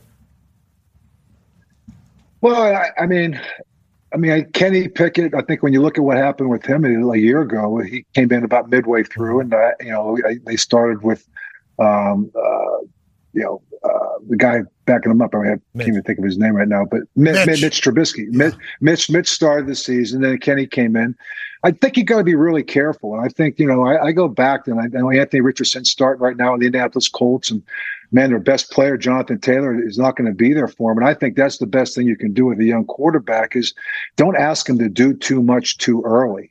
I think if you can play defense, you can run the football, let him get a feel for the game. You know, the feel for the, you know, playing quarterback in the National Football League from college to pro, number one, the complexities that you're going to go through week in and week out the speed of the game that you're going to go through week in and week out. So it's very hard to get a feel for that. And just, you know, the, the quality of teams that you go through, I mean, week in, week out. You come from college, well, you play maybe three or four big games a year. Every week is a big game here. And you're going to get the best. hey, the best. Coach, I- I Coach mean, Urban right? Myers said "Uh, every week's Alabama. That? yeah, right. So, so I, I just think bringing these guys along in a manner with you don't want to destroy their confidence. And I, I liked even what Matt Canada did. If you think about Joe Burrow his first year, they put him in the shotgun. That's where he was in college. And he was throwing a ball 35, 40 times a year. Got hurt. He couldn't even finish the season. The next year, what they do, is Zac Taylor, start putting him under the center, run the football a little bit more. And all of a sudden, now the running game complemented that. And then all of a sudden, he's evolved to where he's at. I think Matt Canada did that near the end of last year with Kenny Pickett. Started running the ball a little bit, put him under center, a little bit of the play action. You saw in the preseason. He's starting to feel more comfortable right now. He's being able to process things better. And I think that that's the thing that you want to do is bring him along slowly and don't destroy their confidence. And sometimes if you throw him in there and try to do something, you know, ask him to do too much too early, it could stunt their growth. Yeah, because once somebody loses their confidence, it's over. Like we're yeah, we saw yeah. it with Mariota seemingly this Yeah. year in Mhm. the training in Yeah. preseason. Like in that first game, it's like that guy seemingly has lost his moxie right there, and that is not something that you can regain. You would hope a young guy would be able to get through it, but if you see ghosts, you know, it's uh, that becomes a tough thing to get past week in and week out. And that's coaching too, Pat. I mean, that- that's the part of that's I love about that is is is how much do you give a guy? When Ben came on, as he started what uh, week three for us. If you watch week three through week eight, you know he was probably throwing the ball 24, 25 times a game. We were running the football, playing good defense. We were winning. But as he got more comfortable in the offenses, he started to process things a little better because it was repetitive plays that were coming in. He felt more comfortable. We felt more comfortable giving him more and more. And you can just see the evolution of him from week one, year one to year three, when, when uh, year, and even year two when he won the Super Bowl. So I think bringing people along, let them earn the right to do more, but being put them in a position where they're comfortable and make sure that they can process things. Don't throw too much at them too fast. Yeah, and if you're uh, Shane Steichen, you know, you just got a head coaching gig for the first time in the NFL. You're doing great. Right. What do you got to deal with? Well, there's guys gambling on the the own team against the own team last year. Okay. There's people late to meetings, late to treatment. Uh, so you're gonna have to fix that whole thing. And then also, by the way, best player not happy to be here. No, Right. no, that's tough, coach. Right? That's Shane's got to balance Yeah. a lot of shit here, almost. You know what I mean? Yeah, and I think he's just got he's just got to take it one step at a time and prioritize what's important. And I would go back to the same thing. It better start with what you have on the inside with the culture, and it's talking about holding people accountable and setting up, making sure people are held accountable. Whether it means showing up to a, a treatment on time, to meetings on time. You know, if if I had a two hundred five. I was supposed to be on your show at 205, but Jeez. clearly I came on at 215. So I says, you know, as a player, if you had just said to me, Pat, 215, 215 is fine.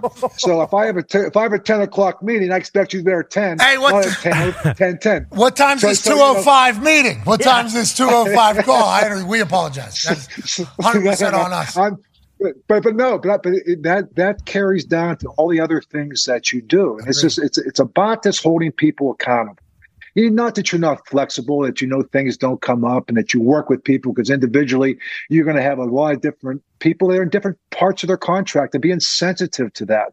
You know, some people just sign the extension; they feel very comfortable. Some people in the last year of the contract. Some people don't even want to be there, and maybe that's we're talking about the case with Jonathan Taylor man, just be sensitive where everybody's at. And I think that's the most important thing with professional athletes is let's let's understand these are guys, these are the best of what they are coming out. And trying to bring them together so that they can understand a degree of sacrifice they may have to make, but also it's done with a degree of respect and empathy that we can go through with knowing that every situation is uniquely different. And that's the challenge as a head coach. There's no manuscript because every building you walk into, there's going to be certain challenges. And so trying to understand the dynamic of the building, the dynamic of your team, while at the same time making sure you have a vision for what you want your football team to be. That's what you're trying to navigate. That's your try, what you're trying to build.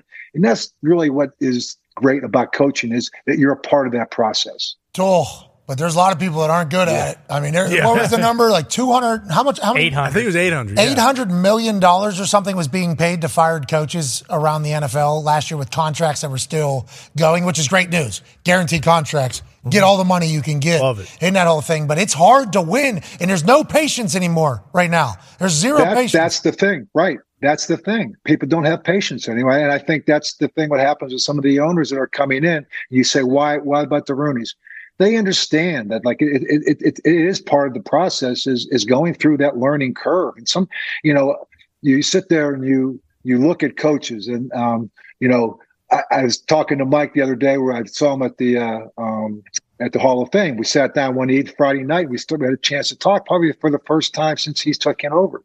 And we just start talking about where it is from a coaching profession that he's so much better a coach now than he was when he first got there. I, my year, year one, I was just trying to figure out the dynamic of the building and try to win games along the way, understand my team, even understand my assistant coaches. And that's the other thing for a head coach is, are you willing, you know, well, who, who are you aligned to? Well, you got to be loyal to this. The only person you have to be loyal to is your owner because they brought you in there to win a championship. So sometimes you're going to have to tweak. Sometimes you're going to have to make change. And those are the things that you have to be able to navigate. You got to be able to understand. That's why it takes a coach, give him three years.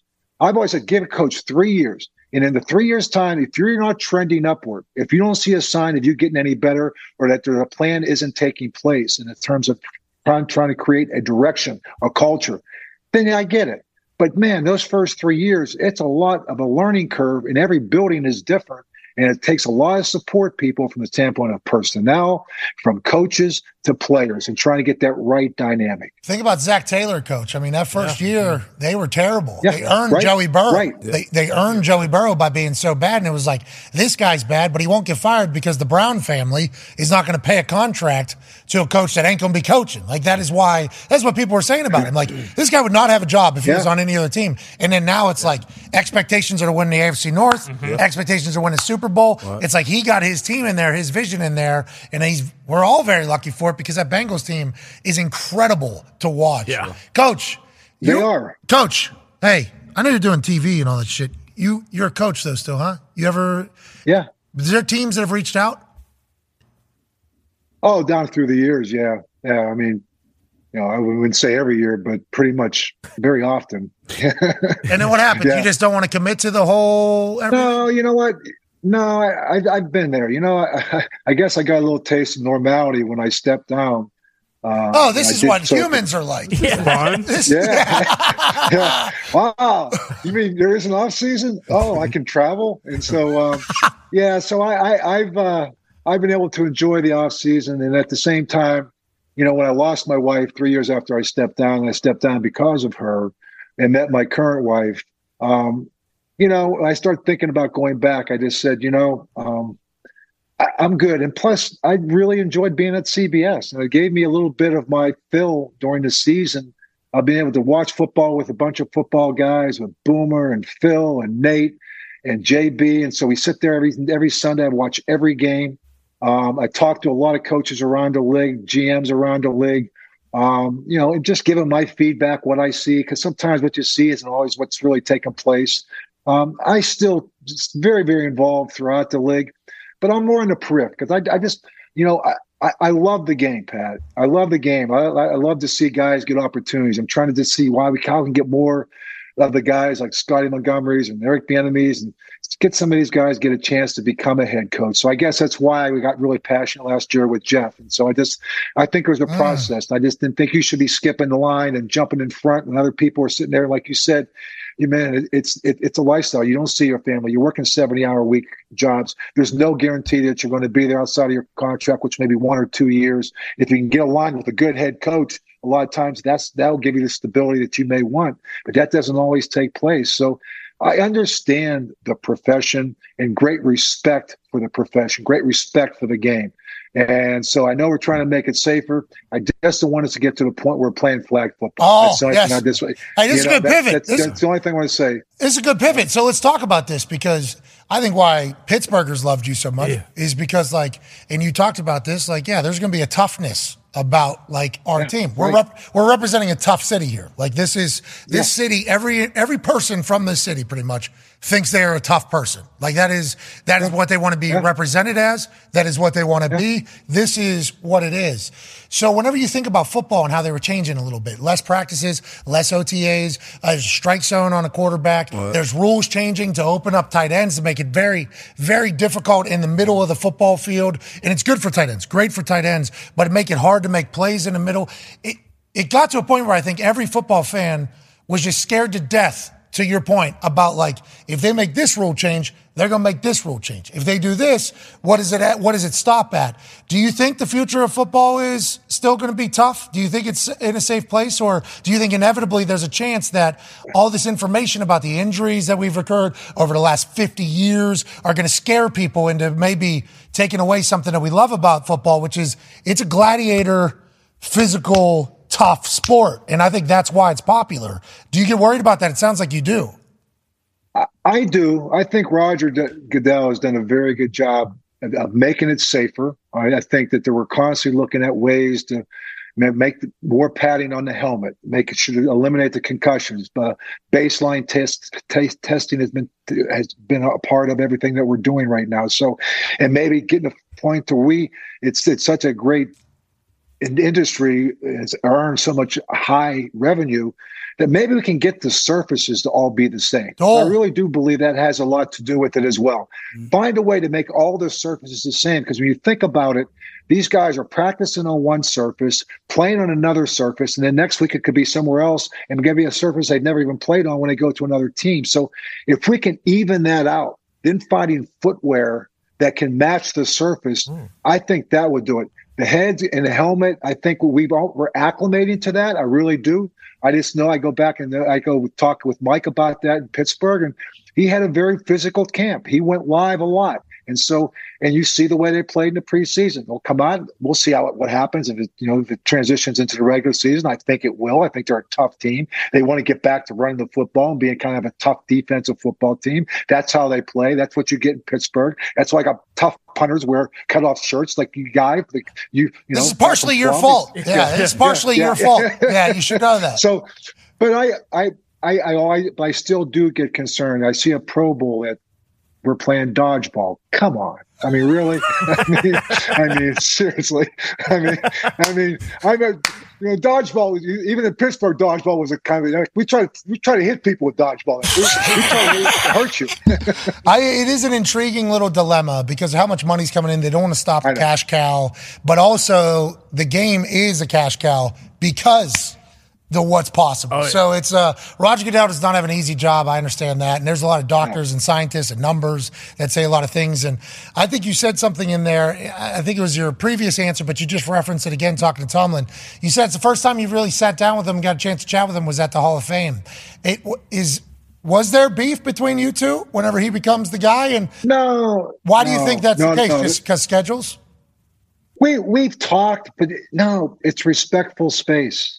It's respectful space, you know. And I and when I took over for Chuck, I I had a meeting with Chuck, and Chuck just wanted to just say, you know, Jay, you know, I got on a plane with him, and it's just, hey, uh, Chuck, so, just to tell me, like, uh, Tommy, you know, you know, you have Neil O'Donnell and, and Bubby Brister.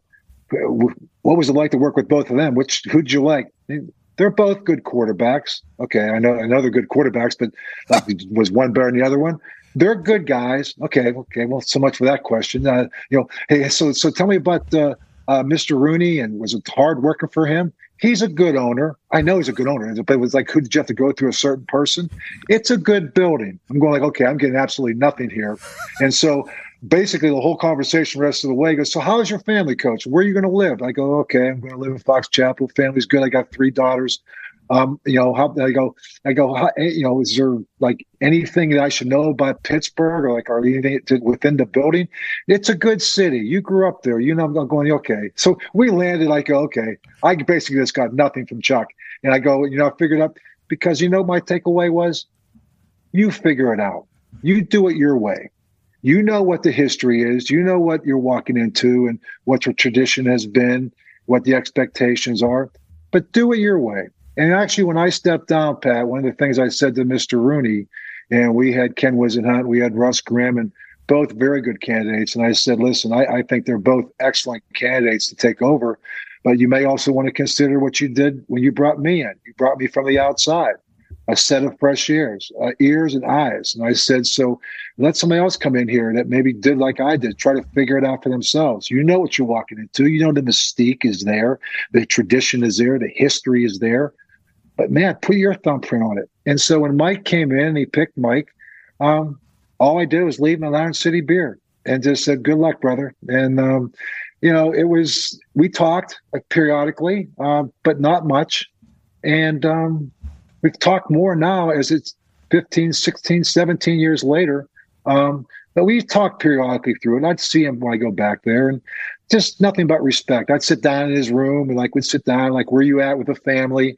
It's more of that because you know he was a good football coach, but it's just navigating the personal life as being a head coach in Pittsburgh is oh. not an easy thing to do, mm-hmm. right? So you know that. I mean, you grew up in Plum, and you know, to anywhere you go, you, you you're going to have to be that. So it's just you know, try to create a little bit of a little bubble around you, which I was able to do in Fox Chapel. I lived in the same house for 15 years. Daughters went to high school there. They all two of them graduated from Fox Chapel, and they they went from kindergarten to Fox Chapel right there. So it was, you know, um, it's a great place to raise a family. It's a great place to coach. Um, but you you know you just got to keep winning. Yeah, you definitely got to win, and they've been doing that. Obviously, no uh, below 500 seasons for Coach Tomlin since he's taken over, which is obviously absurd and incredible. Still looking to get back to where they are. They might have it now. You know that Fox Chapel place? All those kids hated me. Every one of them. Every, why? Why? I'm just a white trash kid from Plum. I think I talked a lot of shit though too. I mean, you know what I mean? I, I had to do that. Oh, I think that may where, that may be where it started right there. Because, Yeah. you know, sometimes. Yeah. Well, you know, I I didn't. I, I grew up in Crafton. I didn't like Plum either. So like All right. whether you were in Fox Chapel, or, okay, so because you you were a trash talker, and that, that kind of always brought out the best in me. Yeah. I, I, I just love to see people trash talk. Yeah, me too. I was. A, I mean, I was an. I mean, what do you want? I know, but that's okay. That, that's why I made it personal, Pat. That's what that, I like to make things personal. Pac-Man has a question for you, Coach. What's up, Coach? Oh, Pac-Man. I'm. Uh, how you doing? Um, my question good, is, Pac. How you doing? I'm doing good. My question is, um, I, we come from that tough nose background coaching, but up in Washington, we had a couple guys that's talking about Eric, Eric, Bieniemy, that he's coaching too hard, goes back to the head coach. Yes. Um, have you ever had that situation where a player comes to you as a head coach talking about coaches being too hard on me? and if they did, what would be your answer to them? Professional football. Well, you know what, Pac-Man, I, I, I, I think that's the one thing I found is that the one thing about coaching is you're a teacher, but you're working with the players. And you, I learned that, you know, I, I played and went right from playing to coaching. And, you know, I went, I mean, I was 28 years old. I went from being a linebacker with, with, with the Philadelphia Eagles to coaching special teams with the Cleveland Browns and coaching guys that I just played with three years before that. And you know, I think that you got to be respectful of each guy. I talked about this before. I mean, you you want to push them, but man, not everybody. You can treat everybody the same way. Yeah. Some guys need it. Some guys need it. Some guys will resent it. Some guys will uh, you'll turn them off, and so you have to know the guys need a pat in the back and the guys need a kick in the butt. And I think that good coaches are like good teachers. That everybody learns the same. Some people can learn verbally. Some people can need it to see visually. So coaching is the same way. Is you don't treat everybody the same, okay? But you have you teach everybody the same. You, you treat them, try to keep the, the, the parameters in there. So I just think there's, and I've talked to Eric even about that, about the fact of just you know, there's a fine line between pushing some a team, but where the push comes, there's got to be a little give too. I pushed our team, but I gave them back too. I just all of a sudden throw, we're done. You guys, the afternoon's off. Let's go see a movie. Um, you know, just you know, so a little bit of give and take works, particularly at the professional level, because they're not everybody's the same. Got 34 year old people in the room with three kids and a 21 year old in there who's got money in his pocket for the first time. So the dynamics are going to be different in that room. I just asked everyone to make the same sacrifice, the same commitment, and then have a group of people within there that you can understand, leaders that you have that you can trust and get a feel for the pulse for the locker room, a pulse for each position that you're talking about so that you can maybe nip some things before they become problems. So, you know, what you hear on the outside, again, some people, you know, that's probably with today's social media. Yeah, it's our fault. People gripe, they control. No, well, no. Hey, listen, I'm, I'm part of it too. Yeah, we're part of the problem, yeah. Coach. We're part of the problem. Every time we Oh, say well, we'll, I mean, we'll say something, it's like, yeah. well, that's our fault, actually. Yeah, that's you know, you're. I guess Well, you've been in it longer than us, though. Yeah, definitely your fault. Yeah, No, I and that, that, I guess that's why sometimes you sit there on TV. That's why I said like what you hear, the noise on the outside sometimes a lot greater than the noise on the inside. Mm. And you guys all know from playing there, Pac-Man Pat. I mean, you know, you know that AJ knows that. That you know sometimes on the inside they're you, you, they're saying what you know so so like it's you know on the inside you can navigate it because there's a brotherhood that's in there there's a camaraderie that's in there there's an understanding there's a culture particularly there's a culture. I always had an open door policy and i always said one thing come in and ask a tough question just to get ready for the tough answer why am I not starting? Because I don't think you're the best option I have right now. Sorry. Okay. Right, thanks. Any other questions? Anything else? These are now. Did you treat every ref the same? Felt like you did. Felt like you treated Oh. every ref the exact. same. I want to let you know, Coach. I don't know how often you guys talk about refereeing and officiating on your show, but us, we're a big time. I don't, I don't want to say the officials hate us, but boy, we will because they're so important to the outcome of games. So important. They they make decisions that affect jobs, careers, legacies, What? everything. Money. And it's like there's no questions asked to them afterwards. And I think the way you would get fired up, oh. not only would it fire the city up in fans, but your your team sees that and it's like this guy feels the same way that we feel. I want to let you know I appreciated the way you talked to the refs, even though I assume they weren't necessarily as grateful for all the actions. Well, you know what, Pat, and a large part of that really was sometimes, you know, when things are going awry, you have to be the calm in the midst of a storm, right? Sometimes you have to be the storm to get people wake up. So sometimes I use the officials to kind of create the storm. Oh, like a hockey fight. so- like a hockey fight. Almost like, well, sometimes it's just like, you know what? I didn't mean to ever show up. No, that's a terrible picture. That was that was that was like God bless Gordon Carter. That, that was like that was wrong of me to do what I. Of course, of course. You've admitted it. You've moved on. It's all right. I, I did. I did. It was a great. It was a great teaching lesson for my daughter because she said to me after the game, "Daddy, you were so good by putting that picture in that official's pocket." Because he was wrong. I go, "Yes, Lauren, he was wrong, but your father was wrong." Two wrongs do not make a right. Oh, Don't man. show people up like that. So it was a great teaching moment for me. So I used that as that moment. Oh, But thank you, at Coach. Hey, way to go, Coach. Very Hey, way to go, Coach. Way to so, so at the expense of Gordon McCarter, but anyway, that's it's okay. But um, but you know what? Honestly, sometimes it's just you know it's the passion. I, it was as I just want to make sure they knew is it was it's important to me as it is to you. You know, so I just want you to know, like like I I was going to stick up for our team. I was going to stick up for, and sometimes again, you cross the line, you cross the line, get over here. But man, I wanted you to, to walk that line. I needed to walk that line. So it was me that had to be, if I'm going to talk the talk, I had to walk the walk. And so I was always constantly doing it, trying to create the energy and the focus and the ability to understand this where we are, how important the game was, how important it was to be able to do the little things. At the little, you know, missing a little thing, it's going to create missing a big thing. Yeah, I love it. And that moment there that oh. you used to teach your daughter, we were just running it here in the background. More hilarious than I remembered. First of all, your fucking mustache, Oh, stupendous. that's the jacket, too. Stupendous. That starter jacket. Yep. Oh Had it. my god. Yeah. The hair, and then you. This is back in the day where actually had to print those things off. So you thought you were Yes, right, and then they printed Oh, it out, I- and then you knew you were right, and then it was a full Yeah, on. because I I told Kevin Greene, I told Kevin Greene and Greg Lloyd, okay, okay, don't I said, don't anyone stay. Who was out there? If there's somebody was out there, I'm not going to sit there and make a fool out of myself. They go, no, no one left the field. We had 11 guys, and then someone came up and handed me a picture, and I'm like, oh, now I was like really mad. So I gave a great halftime talk right there, and we came out the second half, and Jim Miller threw two pick sixes. And we got beat by 30 points. really rallied the boys. Really rallied the boys. Uh, it was, I swear to God, it was one of the best halftime talks they've ever given. Yeah, well, you know, sometimes the message just doesn't hit until the next week. Yeah. you know, sometimes that's going to be the play, uh, the way it goes. Coach, we appreciate your time, man. Thank you so much for Thanks, Pat. everything, obviously, and thank you for the words today. You got us ready to run through a wall like four different times. You're always going to have it, Coach.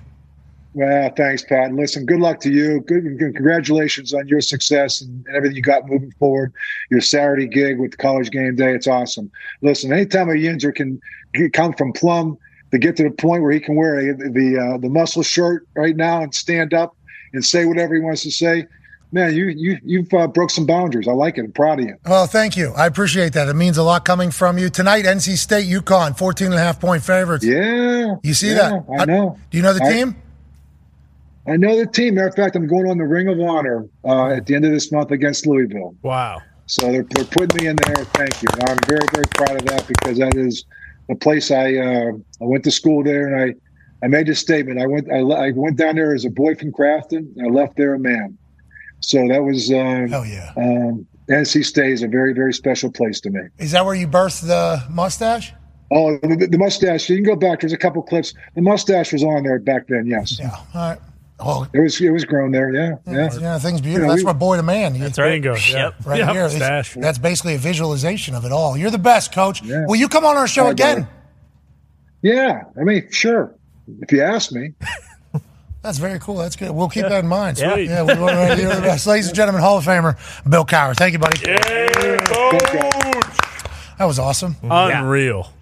You were sticking up for a teammate. As soon as as soon as he saw my clip, Yeah. Yeah. he was like, "Pat has to say this." Yeah. That's mm-hmm. just- He's wrong, but he has to say. Yeah, he's completely Yeah. wrong, and he's going to be proven wrong. This is going to be a disaster. But Stand he, up guy. He has to do. I get it. I get it. I get it. I get it. I appreciate that he saw that. That was And knew sweet. Yeah. That was cool convo. Yeah. Seriously. Legend. Hey, the motherfucker, like, he gets you ready. Yeah. Oh, he still got it. He started giving that speech. Yeah, I there. felt it. Thinking about football while he was talking. Oh, I would saying, not every year, but yeah, most years people are like, "Hey, Bill, you want to coach again?" Or how about you? Did we know Tone had this book? I didn't. I had Me no neither. idea. This thing just popped up out of nowhere. this Fucking is signed by Coach Cowher. what? Kidding me? Tony. Wow. Tony. Is that what it says? Yeah, Tony. Tony. Easy to read. It's Tony. Enjoy the read. Oh, I thought it said easy to read. like, hey, Tone, even a buffoon can read this. yeah, you saw the E. Enjoy the. Re- yeah, just like the back of this shirt earlier. I thought Yeah. it said something. Bingo. I didn't know what it said, but I thought it said something. Well, and it Back, does. I just learned a lot. does say something. Yeah, but it didn't say what he thought. Yeah, bingo. Uh, that was like two minutes before the show started. I got pretty Yeah, it fucked was up only real quick. him in there. Wait a Like, heck, what? Sure, you want to wear that on Is the that all right? Sweet. You, you- like, say whatever you need to say to me, man. It's all good. Let's go to the phones. Let's go to Cole and Ind- that was cool. Yeah. Yeah. Nick was waving a terrible towel back there. We should have asked about fucking Myron Cope. Oh, oh man. Double yoy. There it is. Yeah, Zeke asked me, he's like, Where's your fucking towel? I said, It stays in my safe until Sunday and it comes out for games and it goes back in the safe. And you know I wear that same disgusting T-shirt that I wear every single year. Even if we mm-hmm. don't win the Super Bowl in that Right. shirt, it's coming back next year because the shirt's supposed to win a Super Bowl. That's right. That was Should my, leave. my 11 0 Shal- 11 0 Shaleeve shirt. Yeah. Need to frame that thing if you do win a Super Bowl. Shea Leaf. Mm-hmm. Shout out. Pittsburgh's a hell of a city, man. It really is. Yeah. Bill Cowher's like the perfect head coach. Perfect. Yeah. At the time in which Pittsburgh was Pittsburgh. Perfect head coach. I love what he what Noll did to him, and I love that he kind of returned the favor to Tomlin. yeah, bub. I can tell you a lot of things, but also this is your time, not mine. Like a smart people thing. Yeah. Hey, figure it out. Hey, figure it out. That was I like that they sat down though and just like, what if? So, how do you feel now? Here, seventeen years later, what are your thoughts? Any decisions you regret? And then Tomlin just talking about the expectations of Steelers fans because Steelers have a massive fan base, mm-hmm. massive, and they are mostly Yinzers, and Yinzers very patient. Oh yeah, Yeah, sure. Oh. Don't aren't good at like just sawing you down. No, low expectations usually year over mm-hmm. year. Yeah. Mm-hmm. Don't talk shit. Like, won't openly say how they feel. Nope. No. So that's an easy team to coach. You lose two, three games in a row. This guy fucking forgot how to. This guy doesn't even know football. Get him out. You got some guy sitting at home who's like, we run the ball, just like we did with Bet- Bettis. Mm-hmm. Now we got Naj. What's Naj doing? And you get a chance to see it on social media now more than ever. Oh, yeah. But Bill Cowher's like, thank God I'm starting to, everybody's starting to witness this. It's impossible to keep Inzer. Yeah. It really is. And I bet you Tomlin feels the same way. He handles it pretty well. He does. He's got an unflappable confidence, it feels like. Have to have that. Yeah, as the head bars. He's position. always the same. You can't tell any difference no matter what. Let's go to Rob in Chicago. Rob, what's going on, pal? Hey, Pat, what's up, boys? Hey, what's going on, Rob? What do you want to talk about? Uh, so, Pat, I saw you tweeted last night about 92,000 people packing a football stadium in Nebraska to watch a volleyball game. Hell yeah, Rob. Unreal. We got a chance to chat with that with Joe Theismann. Unreal is a great, great descriptor there. And I guess this is something that I should have known about happening, right? We should have known this. Well- this is a historic event taking place in Nebraska. I played volleyball in high school. It was my favorite sport that I played. Love the sport of volleyball. It's sophisticated. There's strategy. There's a lot of athleticism in there, and there's moments so to lose your mind. Like when somebody gets when somebody spikes one and it just hits the ground. Lose your mind. When somebody blocks somebody, roof somebody, lose your mind. There's a lot of joyful moments. I've always thought it should be a bit more popular than it is. Now, our high school volleyball team, we used to fill up the basketball yep. gym, Mm-hmm. and there was fights because of our volleyball games, which seems to follow the Fox Chapel conversation with Bill Cowher. I mean, volley, I mean, it's just a nonstop thing in Pittsburgh. But like volleyball, great sport. I did not know No that Nebraska had a team, a women's volleyball team. Very good. It, seemingly, Yeah, that yeah, great. Not just good, great. And I appreciate the fact that everybody in Nebraska was like, "Yep, let's do this." I saw people tweeting, uh, like a couple other schools could do this if they wanted to. Well, do it then. Yeah. Do you think you could get 92,000 people to show up for an event for something? That is not normal. Like people see football teams do this or like Taylor Swift do this Sure. Yeah. or like Beyonce do this and they just think this is a normal thing. If you build it, they will come. They say that is not the case. People choose not to do shit all the time. The fact that 92,000 people were like, yep, we're going to support our team. And the girls, I think, showed up and had the moxie and swagger. What a moment. Congrats to all of them. And congrats to volleyball, the sport as a whole. Yeah. Getting some recognition because Nick sent me some things last night. Volleyball's ratings, good. Here we go. Like climbing. Super fun Everybody thought pickleball was going to be the sport that kind of takes over. But watching pickleball kind of mm, stinks. There's a couple players that are electrifying to watch, but mostly pickleball is not fun to watch. Fun to play, but as a spectating sport, not great. Volleyball actually drives a little bit of numbers. Mm-hmm. Dri- volleyball now is filling up fucking football stadiums. What if volleyball is the sport? And what if we look back on this moment like 10 years from now? It's like, hey, the Nebraska women's volleyball team was the one that kind of opened everybody's eyes about the sport being maybe that sport that can crack in and crack the code of people wanting to watch and enjoy it. I think it was a big moment last It, it's awesome. It's awesome to watch during the Olympics, and everybody loves beach volleyball during the Olympics. Like, and it's super fun to watch. Um, and not to bring it back to football, but like this is why when like Nebraska head coaching job was open, and they were like, "Oh, well, Nebraska's been shitty at football for years." It doesn't matter. That fucking school and fan base shows up for pretty much fucking. That was remarkable. So cool. Like I, I understand that there was a lot of people in those stands that had never seen the women's volleyball team. Well, that was smart too. Is I think they did either a country concert afterwards or before it. I can't believe so. Like maybe some of those like fringe people who like you know didn't necessarily want to go to a volleyball game would be inter- interested in going to the concert. But then you go see. It's like, oh, they, Yeah, we got like, a team. oh, this Yeah. is fucking awesome. We got a team. Yeah. Let's go. I love it. There's no way every school could do this or any other school really because I mean this happened in the NBA. Like Steph Curry when they went to San Antonio, they played in the Alamo Dome and that was still only 57,000 people. Not only 57,000 is the biggest basketball game ever, but 90,000 90 That's yeah. so many so people many people. choosing to go do this. Yeah. Yeah. You know, like that. You, you got to get humans to leave their homes, Mhm. Yeah. cancel plans, Prime time spot. go sit in the middle of the week. Yes. Sit in a very tight, confined spot, some of them, and just go do it's like that is very impressive. So cool. And tonight, Rhule got a chance to debut the team Oh, yeah? against old Minnesota. PJ Fleck saying, Matt Rhule, welcome to the Big Ten. You know, the off-season conversation about PJ Fleck was this guy has a banking system. Yeah. He got Fleck coins. That's right. Mm-hmm. How dare he? People are manipulating things. And how are you doing? Elite. I don't care if you're not good. You're elite. Better say it. Welcome. You're lucky to be here. How you doing? Good? No. How you Elite. doing? You tired? No. You're elite. Damn right. They tried to get him out of town. Yeah. Yeah. They were trying to get him out. Instead, what I think happened was a little baby face turn for PJ Fleck. Seriously. The head coach of Minnesota. Because a lot of people were like, the people are trying to get a guy out of a building because he's trying to basically build his culture and his views or whatever. I don't know how Nebraska's going to be this year, but I do know that when Rhule is coaching in college, he's good. And we just need to maintain that theory this evening as we watch the Minnesota uh, Gophers take on the Nebraska Cornhuskers. He's been incredible at turning around programs. He turned around Temple, he turned around Baylor, but both of those first years at those places were were terrible. Like he took over and it took a year at both of those places. But for tonight, Minnesota, they lost their quarterback Tanner Morgan, who was just on the Steelers. He got cut, and then Mo Ibrahim, who ran for I don't know, Oh, he was so good. a billion yards a game. So Minnesota's a down year. It's a good year for Nebraska to catch them opening weekend. I think. Mm. I love though. Go. Keep in mind though, PJ Fleck early in the season is when Minnesota usually shines because the snake oil hasn't exactly worn off yet. So Come on. you get to like you know mid November, late November, that snake oil is No, he's worn baby off. face now. Yeah, but again, you know, early season, a lot of people are invested in the Fleck coins and how many they have in the bank and stuff like that. If they have lost, you know, four or five games by the time November comes around, that's when the snake oil typically wears off and people stop giving a shit. Who hates Iowa? We, hate, Iowa, says the Minnesotans. Yeah, because they very rarely, if ever, beat Iowa. That's why. Watch out, PJ Fleck ain't fucking around this shit. Nope. Yeah, he wasn't last year, but you know they choked at home against Iowa when they were supposed to win. Iowa, you know, worst offense ever. They still couldn't beat them. So Not enough people were rowing the boat. We heard about it.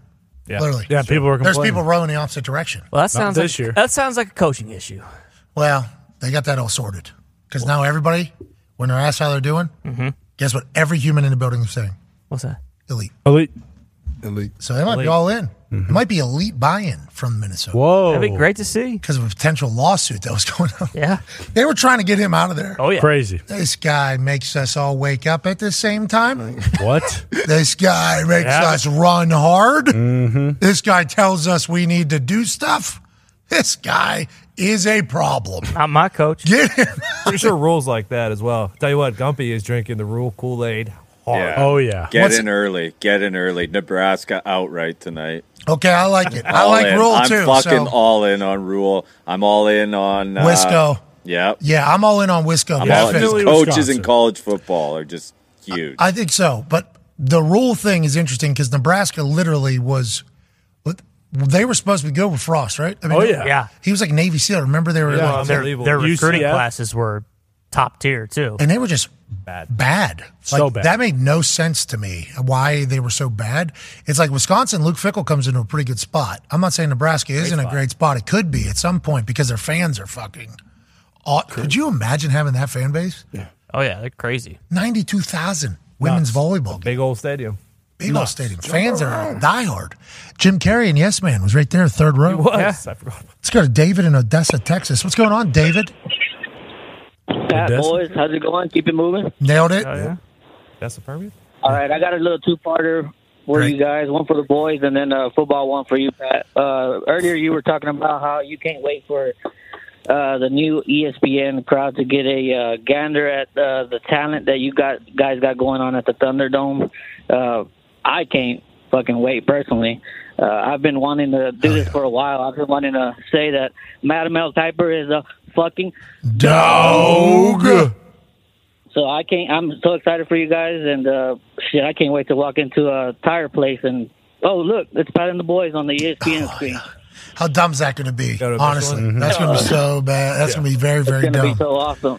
And also, Pat, uh, come September 17th, I, I hate to do this to you. Uh, I know you got a lot of good things going on for you right now. Um, you know, ESPN move. You're properly jocked now. Thank you. And uh, Anthony Anthony Richardson is a is, seems to be a guy. Yeah. But uh, come September 17th, the Houston Texans are going to whoop the dog shit out of your precious Indianapolis. All right, David. Whoa. Go Mojo. Go Mojo. Oh Mojo. What's that? Odessa. Odessa. Odessa, Odessa. is uh, Fred- Per- Fred Permian- Yeah, Permian Panthers. All right. Thank you, boys. David's an asshole. Yeah, I saw that one coming. As he was building up. Yeah, as he was building up. Yeah, Odessa. he was starting to really start. Yeah, seventeenth is I the knew second I the Sunday. 16th was a Saturday. Yeah, I do appreciate him. Genuinely, I do appreciate him calling in and putting over the boys. It's always good. Texans are the Texans. Okay? Texans are the Texans. You didn't know that?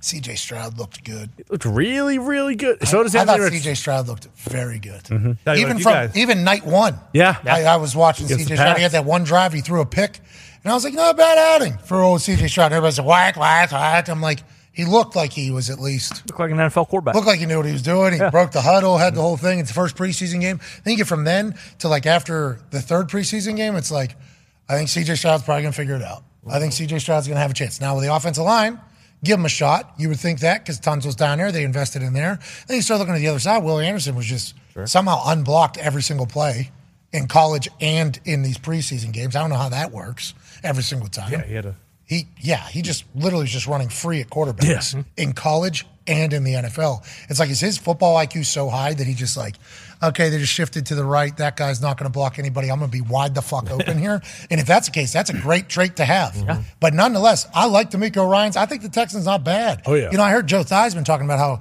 stacked some of these divisions are, and he didn't say, he didn't say AFC South. That was weird. He just forgot, I think. He said AFC East, AFC North, NFC North, the AFC West. Don't know- sleep on Seattle, he said. I think he left out the Chiefs too. Yeah. So that's probably why he was like, oh, well, the Chiefs. I mean, they they're also in that tough division the same way the Colts are. We got who? Jacksonville week one? Yep. Yeah, Yep. J- Jags at home, one o'clock. Getting four and a half. Yeah, interesting little spread there. That feels a little. Should probably get a little bit more, right? Don't we? That should probably be That's what seven. I was thinking in my head with why it scares me. seven and a half, eight and a half. So Billy Walters is seeing this, and he's like, "Well, what, let me check the book. Let's see if it's in the book. Sports book or No, in my book, the rules are in a book, but then I'll check the sports book. all the sports books? Mm-hmm. Mm-hmm. What's what's the name of the book? What, my book? Yeah. Uh, what is it like? Secrets of a gambling li- or life at risk or something? I mean, Yeah. it's in a book. You read a book, you'll figure it out. It's on the book. That is that is the, That is the the title. Yeah, Gambler. Gambler secrets. so how you- Life Secrets at of life at risk. Yeah, well, I wrote the fucking thing, so I'd hope I know, the, you know, the name of it. It's in the book. Again, you know, just Well, a it's- couple chapters. It's on the front. on, and the- on the front of the book, in the inside flap of the book, Side. uh, Back in- of the book. in the actual book several times, and then yeah, the back of the book as well. What? What chapter do you debut that? You know how like they, you never know like the name of songs until it like Okay. pops up or whatever. Mm-hmm. When do you start talking about the life at risk or whatever? Is that just immediate the motto through the whole thing, or is there a certain story that we need to dive into in the book? Uh, well, again, all this stuff is in a book, so uh, if you if you read a book, you will you know kind of realize it. But um, How many times did he did you tell us that? uh, in a book, well, I ended every sentence with again, it's in a book. Uh, I started every sentence with it's in a book too because I'm trying to sell the book. you know, If we get the the Locate whale bet of the day Man, from Billy Walters, that'd be want it unbelievable. bad. The Takate Lakate. The, yeah, What? I think we just call it the Locate whale bet of the day missed from Billy fucking Walters. Bruce, where are we with that? Bruce was the point person for Yeah. this, so we gotta, Okay. you know, we always gotta, always gotta watch it. Is that locked in or what? How do we go about getting that? You think? Um, I followed up but have not heard back yet. oh, it's in the book. damn it! It's in the book. We'll just have to use his keys, Yeah, Read your keys. Yum. and he's got a good keys. Who's that? There it is. Walters. Oh, bonus ball, bonus ball, bonus ball. Oh, get legs. Jabba. Yep, Thank you, counts, Thank you, Jabba. Counts. Way to go, Jabba. Thank you, Yeah, Jabba. move your ass. Oh, oh got it. Wasted it. Sorry, Java. Bang. Yes. Oh my God. I'm so sick of it. I am so fucking sick of it. Going after the last break. Yeah, put one in. Go Yeah, break. right at- then it- Yeah, swish. Nice. There we go. Nice. We're back. All right. Just had to refund. Needed that Thank you. one. That's a sick bracelet. That's sick. Let's go. Know me? That's from Tajay. There it is. Boom. Tajay. Gonna need that this weekend. Mm. it's like Dwight Howard's Rolls Royce or whatever. Mm-hmm. Did you see that? Yeah, I did. Starts with a ring. Takes a championship ring and just puts it on the front That's how you start. hood ornament, and the car starts. Oh, that's So so cool. sweet. I did not see that. That's so much money. I can't even imagine how much Oh money that. god. Does he have that in the Philippines? Is that Thailand. No, he's in- Thailand? yeah, he's in Thailand. A lot of stuff being said about Uh, Taiwan. Dwight excuse me. Howard, yeah. oh, really Taiwan? a lot of stuff on here. There is. Is he in Taiwan? I think I believe he's in Taiwan. A lot of stuff being said about Taiwan too. That's it. Yeah. Thanks a lot. Send us all into oblivion. Bring it on. What happened with that guy yesterday that does the politics? Mitchie, Mitch? Oh boy. I saw it on the national news. He's last still standing there. he came back. He- Man, he, he- came back. Kept. How about his his assistant, the lady? Yeah, she. she Are you wanna okay? leave? Do you want to take a break? You want Hey, to lady, just get him off the stage. You guys can say your questions Yeah. louder. Speak up. How about her? After he doesn't answer that thing, he says he's okay. She goes, uh, "Any other questions?" Yep. It's like, yeah, a lot. We have a lot of Yeah, now. Like, Senator, we, are we you all run- got questions. Are you Yeah. running or not? Oh, we got questions. Oh fuck! You know, she's just waiting to to get up there and grab him by the arm and be like, "Did you hear that, old man?" You think she's not? I think Oh she's yeah, had she enough. is so sick and tired of doing what she's doing. Hates Mitch. They tell me I commit to this job, I'll see a big promotion. Yeah. This would be great for my life. What do I have? Oh, a guy that can't talk into a microphone at a mm-hmm. talking situation in a talking Give me profession. cheeseburgers. She's blended into smoothie to oh feed Oh my him. god, laying him on mm-hmm. changing tables and bathrooms and oh. changing his diaper. I'm trying to change Mackenzie. She gets her legs moving. I guess Oh, it yeah, could be a little tough. bit easy Yeah. Oh, with him. Yeah, it that guy's be. legs don't he move. got that locked up thing that Yep. happened. allegedly, allegedly, allegedly, allegedly, allegedly, allegedly. All this stuff is alleged. No, no, no. He, he he gets locked up. I was dehydrated. I just that was just sent in. Oh, let's get an IV in the guy. They wouldn't be able to. Yeah. No, Could, they'd probably be like this inside of him. sir, you don't have any veins. Sorry, you have no soul or blood. We can't find it. I think it's been drained. Mm-hmm. Yeah, So just might just have to open his mouth up and just dump dump water. Yeah, this guy waterboard him a little Drown him. Yeah, No, his people can swim. how is that the best you smart people got? Isn't that their thing? Politics. Oh, yeah. Maybe. You smart oh, yeah. people. Oh yeah. Those, I, it out. those Ivy Leaguers. Actually, I think the smart people are going private now. Private sector. private sector. Yeah. And BlackRock. Boom. Oh, you couldn't wait to get that one. Nope. I, I saw that word Could not bouncing wait. around. But the don't you internet. worry, they're in politics too. Well, of course. it was trend. They were trending the other day. I didn't know exactly what it was. I'm like, oh, BlackRock. This is cool. I can't wait to see what this is. Going to be hilarious. You know, I was thinking maybe Black Twitter got a hold of something. Yeah, sure. I thought maybe there was like a new. I thought there was a new historic thing. New moon. No. Click on. No, that is not. Yeah, maybe a new moon. Yeah. Maybe some crystal ball to power with the fucking super Yeah. blue moon that was out there. Mm-hmm. That is not what it is. Nope. Just all the powerful people put all their money in one place and they own everything. Yep. Mm-hmm. That's sweet. Oh, good ball. Oh, Was that moon cool? I fell asleep. it was super cool. Super blue moon. Very bright. So blue moons happen once every three years. So whenever so, uh, somebody says once in a blue moon, that's every three years. A blue moon is two full moons in one month. Okay. Yeah, yeah, yeah. Last night was a super blue moon, which I'm not 100 percent sure what it means, other than the fact it might have been brighter than other blue moons. This fucker was a spotlight. Yeah. The next one's coming in 2037. Super blue moon. God damn it! I missed. Fucking set my calendar. No, that's why I recorded it. You're here, right here. see it. Close your, kind of lock in. You'll be there. You're there. It was really bright. That is bright. Really bright. It was. Yeah, Bruce sent a photo too. Coming off the water too. That's one, beautiful. There it is. Yeah, I went to somebody else's house and got a chance to get the this shot. Mm-hmm. Yeah. This Thought it is was- not where I live. Thought it was a lighthouse out there. Yeah, it was very bright. It, it was almost like Yes Man when they flipped on the moon. Oh yeah, yeah. When they were looking for his ass. Yep. Or not, the Truman Show. Yeah. Yeah. When they're looking for his ass. Yeah. kinda That's what it felt like, honestly. Like walked into this person's living room, uh, out of the bathroom and mm-hmm. bedroom, and it was just like so bright coming in. I'm like, what is this? Is somebody driving on that lake? Mm-hmm. And they go out, super blue moon. Super Super blue. blue moon. Super blue. Something's going on up there too. Hmm. Two hundred tons of garbage on the moon left by humans. Yeah. Is that actually? I see this on the internet. Wealth has a lot of incredible posts on Instagram. Very wide array of things. They do. Wealth is posting on there. After 50 years of exploration, is that right? Because 1969, right? Yeah, but they just don't like to tell people when they go back.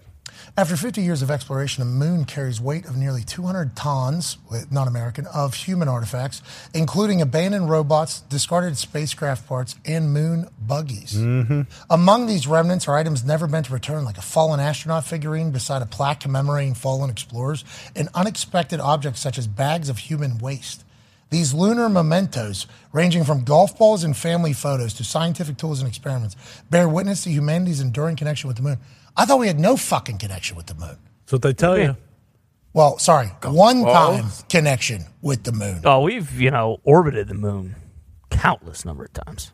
You gotta And then what? We're just taking dumps and throwing them out there? Bingo. fucking throw it on the moon. No, Yeah, I don't. I don't fully comprehend how this happens. dark We're- side of the moon. We might got be- people up there, huh? Yep. Have to. Also, I looked at this and saw how uh, they spelled tons and realized it wasn't, you know, uh, an American interpretation. I said, "Fuck this shit. This is real. I, don't, I got nothing to say from this." That is not the right way to spell tons. It's not. We tried our best to understand what you were saying, but we just Exactly. couldn't comprehend what you were doing. Spell color C O U or C O L O U R. That ain't how you spell. it. Can't do it. Aggravating. No, That ain't our English. The worst. no, it's not. I don't understand how languages have evolved so much. Now, let's not even dive into how sounds are something in one place and then just meters away, Mm-hmm. it is not that. And they grew up next to each other when it, I don't know how that all works. But I will say ours is the best. Oh yeah, By hands far. down, Our language is the best. hands down. Can't learn any of the other ones, so that's why I'm saying this one's the best. Yeah. And it's the only one I speak, so it's the best. by far. The language of romantics. No, I don't think it's ever been said. Don't tell Noah Lyles that. Agreed. We do have a world champion language. Well, don't say that out loud. No, I think English has been tried all around the world. Yep. Yeah, mm-hmm. well, I mean, China's making a push, That's what I heard. teaching it in schools now. Yeah, but Gallagher. Yeah, he ain't gonna let that. I'll, happen. I'll I sure hope not. I'll eat the oranges, but I ain't speaking the language. Well said. Thank you, Tone. Clementine? No, Mandarin. Mandarin. oranges. Oh. Nice. Mandarin I thought oranges said are orange chicken. delicious. So good. Hey, Tony, you just ordered some of those, I thought. Mandarin oranges. No, Chinese food. Oh, that That's was, heavily Americanized. that was quite the story yesterday. What you were eating? So we came we came in for Yeah, because playing- we're all kind of like dieting. we played Everybody's we kinda- came in from playing golf. Forgot to order lunch. Okay, it's eleven oh five. Yep. What's gonna get here in 11.05. That's a very important part. It is actually 11.05 on the dot. eleven oh five on the dot? I said, "What's gonna get here fast?" As I scrolled through the DoorDash, my order arrived here at eleven thirteen. 11.13. That's like freaky fast, like Yippee Yes. Dog. Yeah. Yeah, like they were sitting there like, uh, Tony needs to order this right now, or I don't, I don't know what we're going to do with this food. That's unbelievable. Unbelievable. How happy are you? Uh, my stomach didn't feel great later in the day, so But it was there. Yeah. it was there. You had nothing but time. Crazy. All of a sudden, I got 47 minutes. Yeah. Holy hell. You would think the trip, I guess it's right down the road there. Whole thing of What'd you get, General chicken. Tso? Yeah, Orange chicken, General Tso. generous. Oh, respect. Shrimp fried rice? chicken fry. Oh. Chicken fried rice. Zach How about Brown. romaine? Any eh, noodles? Nope, that was it. It was it was a lunch combo. Egg roll? No. What? Typically, egg rolls. Like we said, we're trying to eat less. Combo. Okay? I mean, you're eating General Tso's and fried fried rice. Yeah, but no egg roll. Egg roll puts it over. I hate hearing that fucking laugh in the back. What? What are you talking about? I hear those two fucking cackling next to each other. Who? You can all, no one can hear it on the fucking. What's the issue, Tony? Those two are literally the peanut gallery. Yeah, they are. They're, so They are. sitting in a place that's Uh-huh. above everybody. You can hear them through the glass, but no one on the show or like the audience can't hear them, but we can hear them. Oh, yeah. yes, Oh, yes. Beautiful thing. We have a great time. I saw Acho uh, on uh, with Skip this morning. Yeah. Yeah. He said Ca- Caleb Williams is the best college quarterback he's ever seen in his lifetime. Really? Yeah. Keyshawn and Skip just fucking ripped him to shreds. Oh, Skip my. did? I just saw a lot of I, I didn't watch any of it. Keyshawn didn't like what he was saying though. He Said Vinny Testaverde was pretty fucking good. Ever heard of him? Yeah. I mean, Tebow. well, and Keith's going back to the guy, Florida right? Gators thing, Tebow was just so absurd. Yeah, he was good. Absurd. He was, and he won. Yes. You know, that's the thing about Caleb. Like, he did. he's going to have a lot of highlights this year again. Mhm. And NFL teams are going to be very pumped to get him in the building because his playmaking ability is seemingly ridiculous. Yeah, and off his, the chart. And his confidence is what you want in the Mhm. whole thing. But they're going to have to win for him to get another Heisman. And I hate that that is the judgment. Well, he's not going to win a Heisman, but he might. I mean, fucking, hey, they're only up 21 14, though, at halftime. And their defense seemingly has the same issues that they had last year, but we're only week zero in. Yeah, True. We're only week zero in. I rode USC hard last year. I had them in the playoffs because I Mm-hmm. Mhm. liked everything they were doing. I I don't have them in the playoffs this year just because the Pac 12 is stacked, but we should enjoy the hell out of Caleb Williams, no matter how much. But that's sports media. We got to start comparing this guy now to Tim Tebow. Yeah, Yep. exactly. Yeah. We got to start comparing this guy to Andrew Luck. Mhm. You know, John Elway. I guess. Yeah. You start Yeah. going through all the Joey Burrow the year he Josh had. Allen Mhm. yesterday.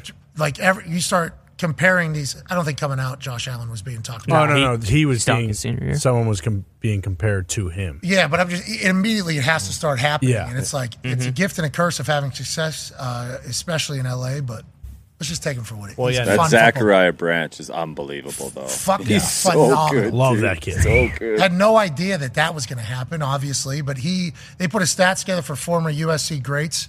He had like 184 yards or 200 and some yards and two Yeah. touchdowns accounted for with All a kickoff return and also the wide receivers. Like that's going to be good. Yeah, taking him to score every week. because Caleb can ex- extend plays. Yeah. Yeah. So it's Zachariah Branch guy who's seemingly faster than everybody Yeah. else on the Everybody field. else. He should be having a big year, especially because Caleb's got a big arm. Mm-hmm. So that seems to be a great little weapon that they found and added in there. They lose Jordan Addison. Oh, that would have been sick. That Pac-12 is loaded. Tonight we get a chance to see Utah Yeah. Pumped. against Florida. No Cam Rising, but Yeah, because his knee injury that he suffered or whatever, and um, in the uh, Rose Bowl yeah, who they had they said somebody's name, notable name playing quarterback. I heard. for him. Yeah. for them. Uh, is the guy that came in for him when he got hurt in the I can't remember his name either. To be uh, to be honest with you, There's a lot of people in college football. Yeah. it is. It's tough. In a lot of schools. And a lot of transfer. a lot of schools. A lot of a lot of things. Yeah. A lot of everything. A lot of time between now and Monday. That's right. Oh, mm-hmm. There's gonna be college game day live. Yeah. Charlotte Saturday morning. go. We are Hell back. yeah. Hey, we are back. Hell yeah. So back. We are back. We On got, location. we got big games tonight. Mm-hmm. Pumped. I don't want to give away anything about who's going to be at this Charlotte College Game Day episode. Ooh. I don't want to say it. Who is it? Has it already been released? I don't even know. Uh, I don't think I. haven't seen anything. You guys don't know. Yeah, we do. Has it been? I don't think I've I seen don't it. think it's been announced yet. No. No. Pretty big names joining us. I think this year is going to have a fun, you know, energy. It's be a hell of a year. Yeah, I think there is a little bit of a little bit of a thought of like, yeah, game day is something that a lot of people are big fans of and would want to participate in if they were asked. And I think we're going to take advantage of that this year. Hell yeah. And I think this weekend there's some awesome things in store. I do believe, and I'm speaking as if I have any say in any of this. I do not. I'm just saying like the show itself is going to be a lot of fun. I think. It's gonna be a good watch. I think so. Mm-hmm. I, I think it is. Now, there's going to be people that hate it, obviously, for the first few weeks because it is going to look a little bit different than it has in the past. With no David Pollack, which I will certainly miss his presence around there, and Gene and Bear, obviously, got a good deal with Fox. He was in Australia, I think. Yeah, eight months. Yeah. Living. I love that. That was a big part of like he was very excited to cover soccer and like horse racing and like all these other things that he's interested in alongside college football. He goes to World Cup, Australia, super pumped about it, and then no offense, but that's this is the worst United States World Cup ever Ever? Yeah. for our women's team. Just the the least amount of interest in it for whatever reason. Methy, Methy. Messi certainly affected it. There was a lot of personal feelings about a lot of things that were mm-hmm. happening. It was tough. And Yeah, all then- the games are on at 4:30 a.m. and then they lose early, the earliest they've lost. So it's like Bear was like super pumped to go over there and do some coverage. That thing was over before it even. So now he's back on the road. We will miss him and we will miss everybody that's not there. But I think Saturday's show is going to be a fucking good one. Hell yeah. And then guess what? Then we're back Monday. What? Then we're back Tuesday. What? Then Wednesday there's a full huh, and then Thursday It's go time. We begin. let's go. Then Friday Tuscaloosa. That's right. Mm-hmm. Big surprises. And reacting to an NFL game. Oh yeah, it's also exciting It really is. Best time of the year. By a mile. by a mile. By the way, I don't know if you guys have seen Week One uh, stats. Chiefs score like I think it's like 38 points per game in Week One. Did see that. Yeah. Well, Andy Reid's told Chris Long um, that he will actually take a play from anybody. Yeah. Doesn't matter. This is from the Green Light podcast. Shout out to Chris Long getting the Inside the NFL gig as well. We're massive fans of his. Super Bowl champion multiple time. Everybody loves him. This is him talking to Andy Reid about his plays and where he finds the incredibly creative concepts. You look everywhere, though high school, college. I mean, at least I've heard rumors that you've got guys that go down to the bottom of the ranks to find new concepts and things you might want to go with. Have you ever actually taken something from high school? Oh, absolutely. Yeah. I took one from a janitor one time at Green Bay. I mean, I just, no, wait, you got to tell me this. well, no, we had a janitor. It was a mom and pop uh, group that cleaned our facility forever. And then they worked game day. And, you know, this guy kept telling me who's a, he was the owner of the company, the father of the, the family. And he goes, I've got this play for you. And he kept telling me this over and over. Finally, I said, okay, here's a card, draw up the play. And he drew up the play. I go, dang, that's pretty, that's pretty good. That's pretty good. We called the play just before halftime and it scored. And he starts hitting his wife and he's going, That's my play. That's my play. And she's going, Yeah, right. Yeah, sure it is. And that, uh, you know, that's, uh, well, we'll take it from anywhere. That's football. Yeah. Unreal. Shout out to Chris Long for the Inside the NFL gig, the Green Light podcast, Andy Reid being electrifying, and we are just one week away from all of it. Come on. Be a friend, tell a friend something nice. It might change their life. Have the greatest weekend of all time because next week is going to be electrifying. We appreciate the hell out of all of you.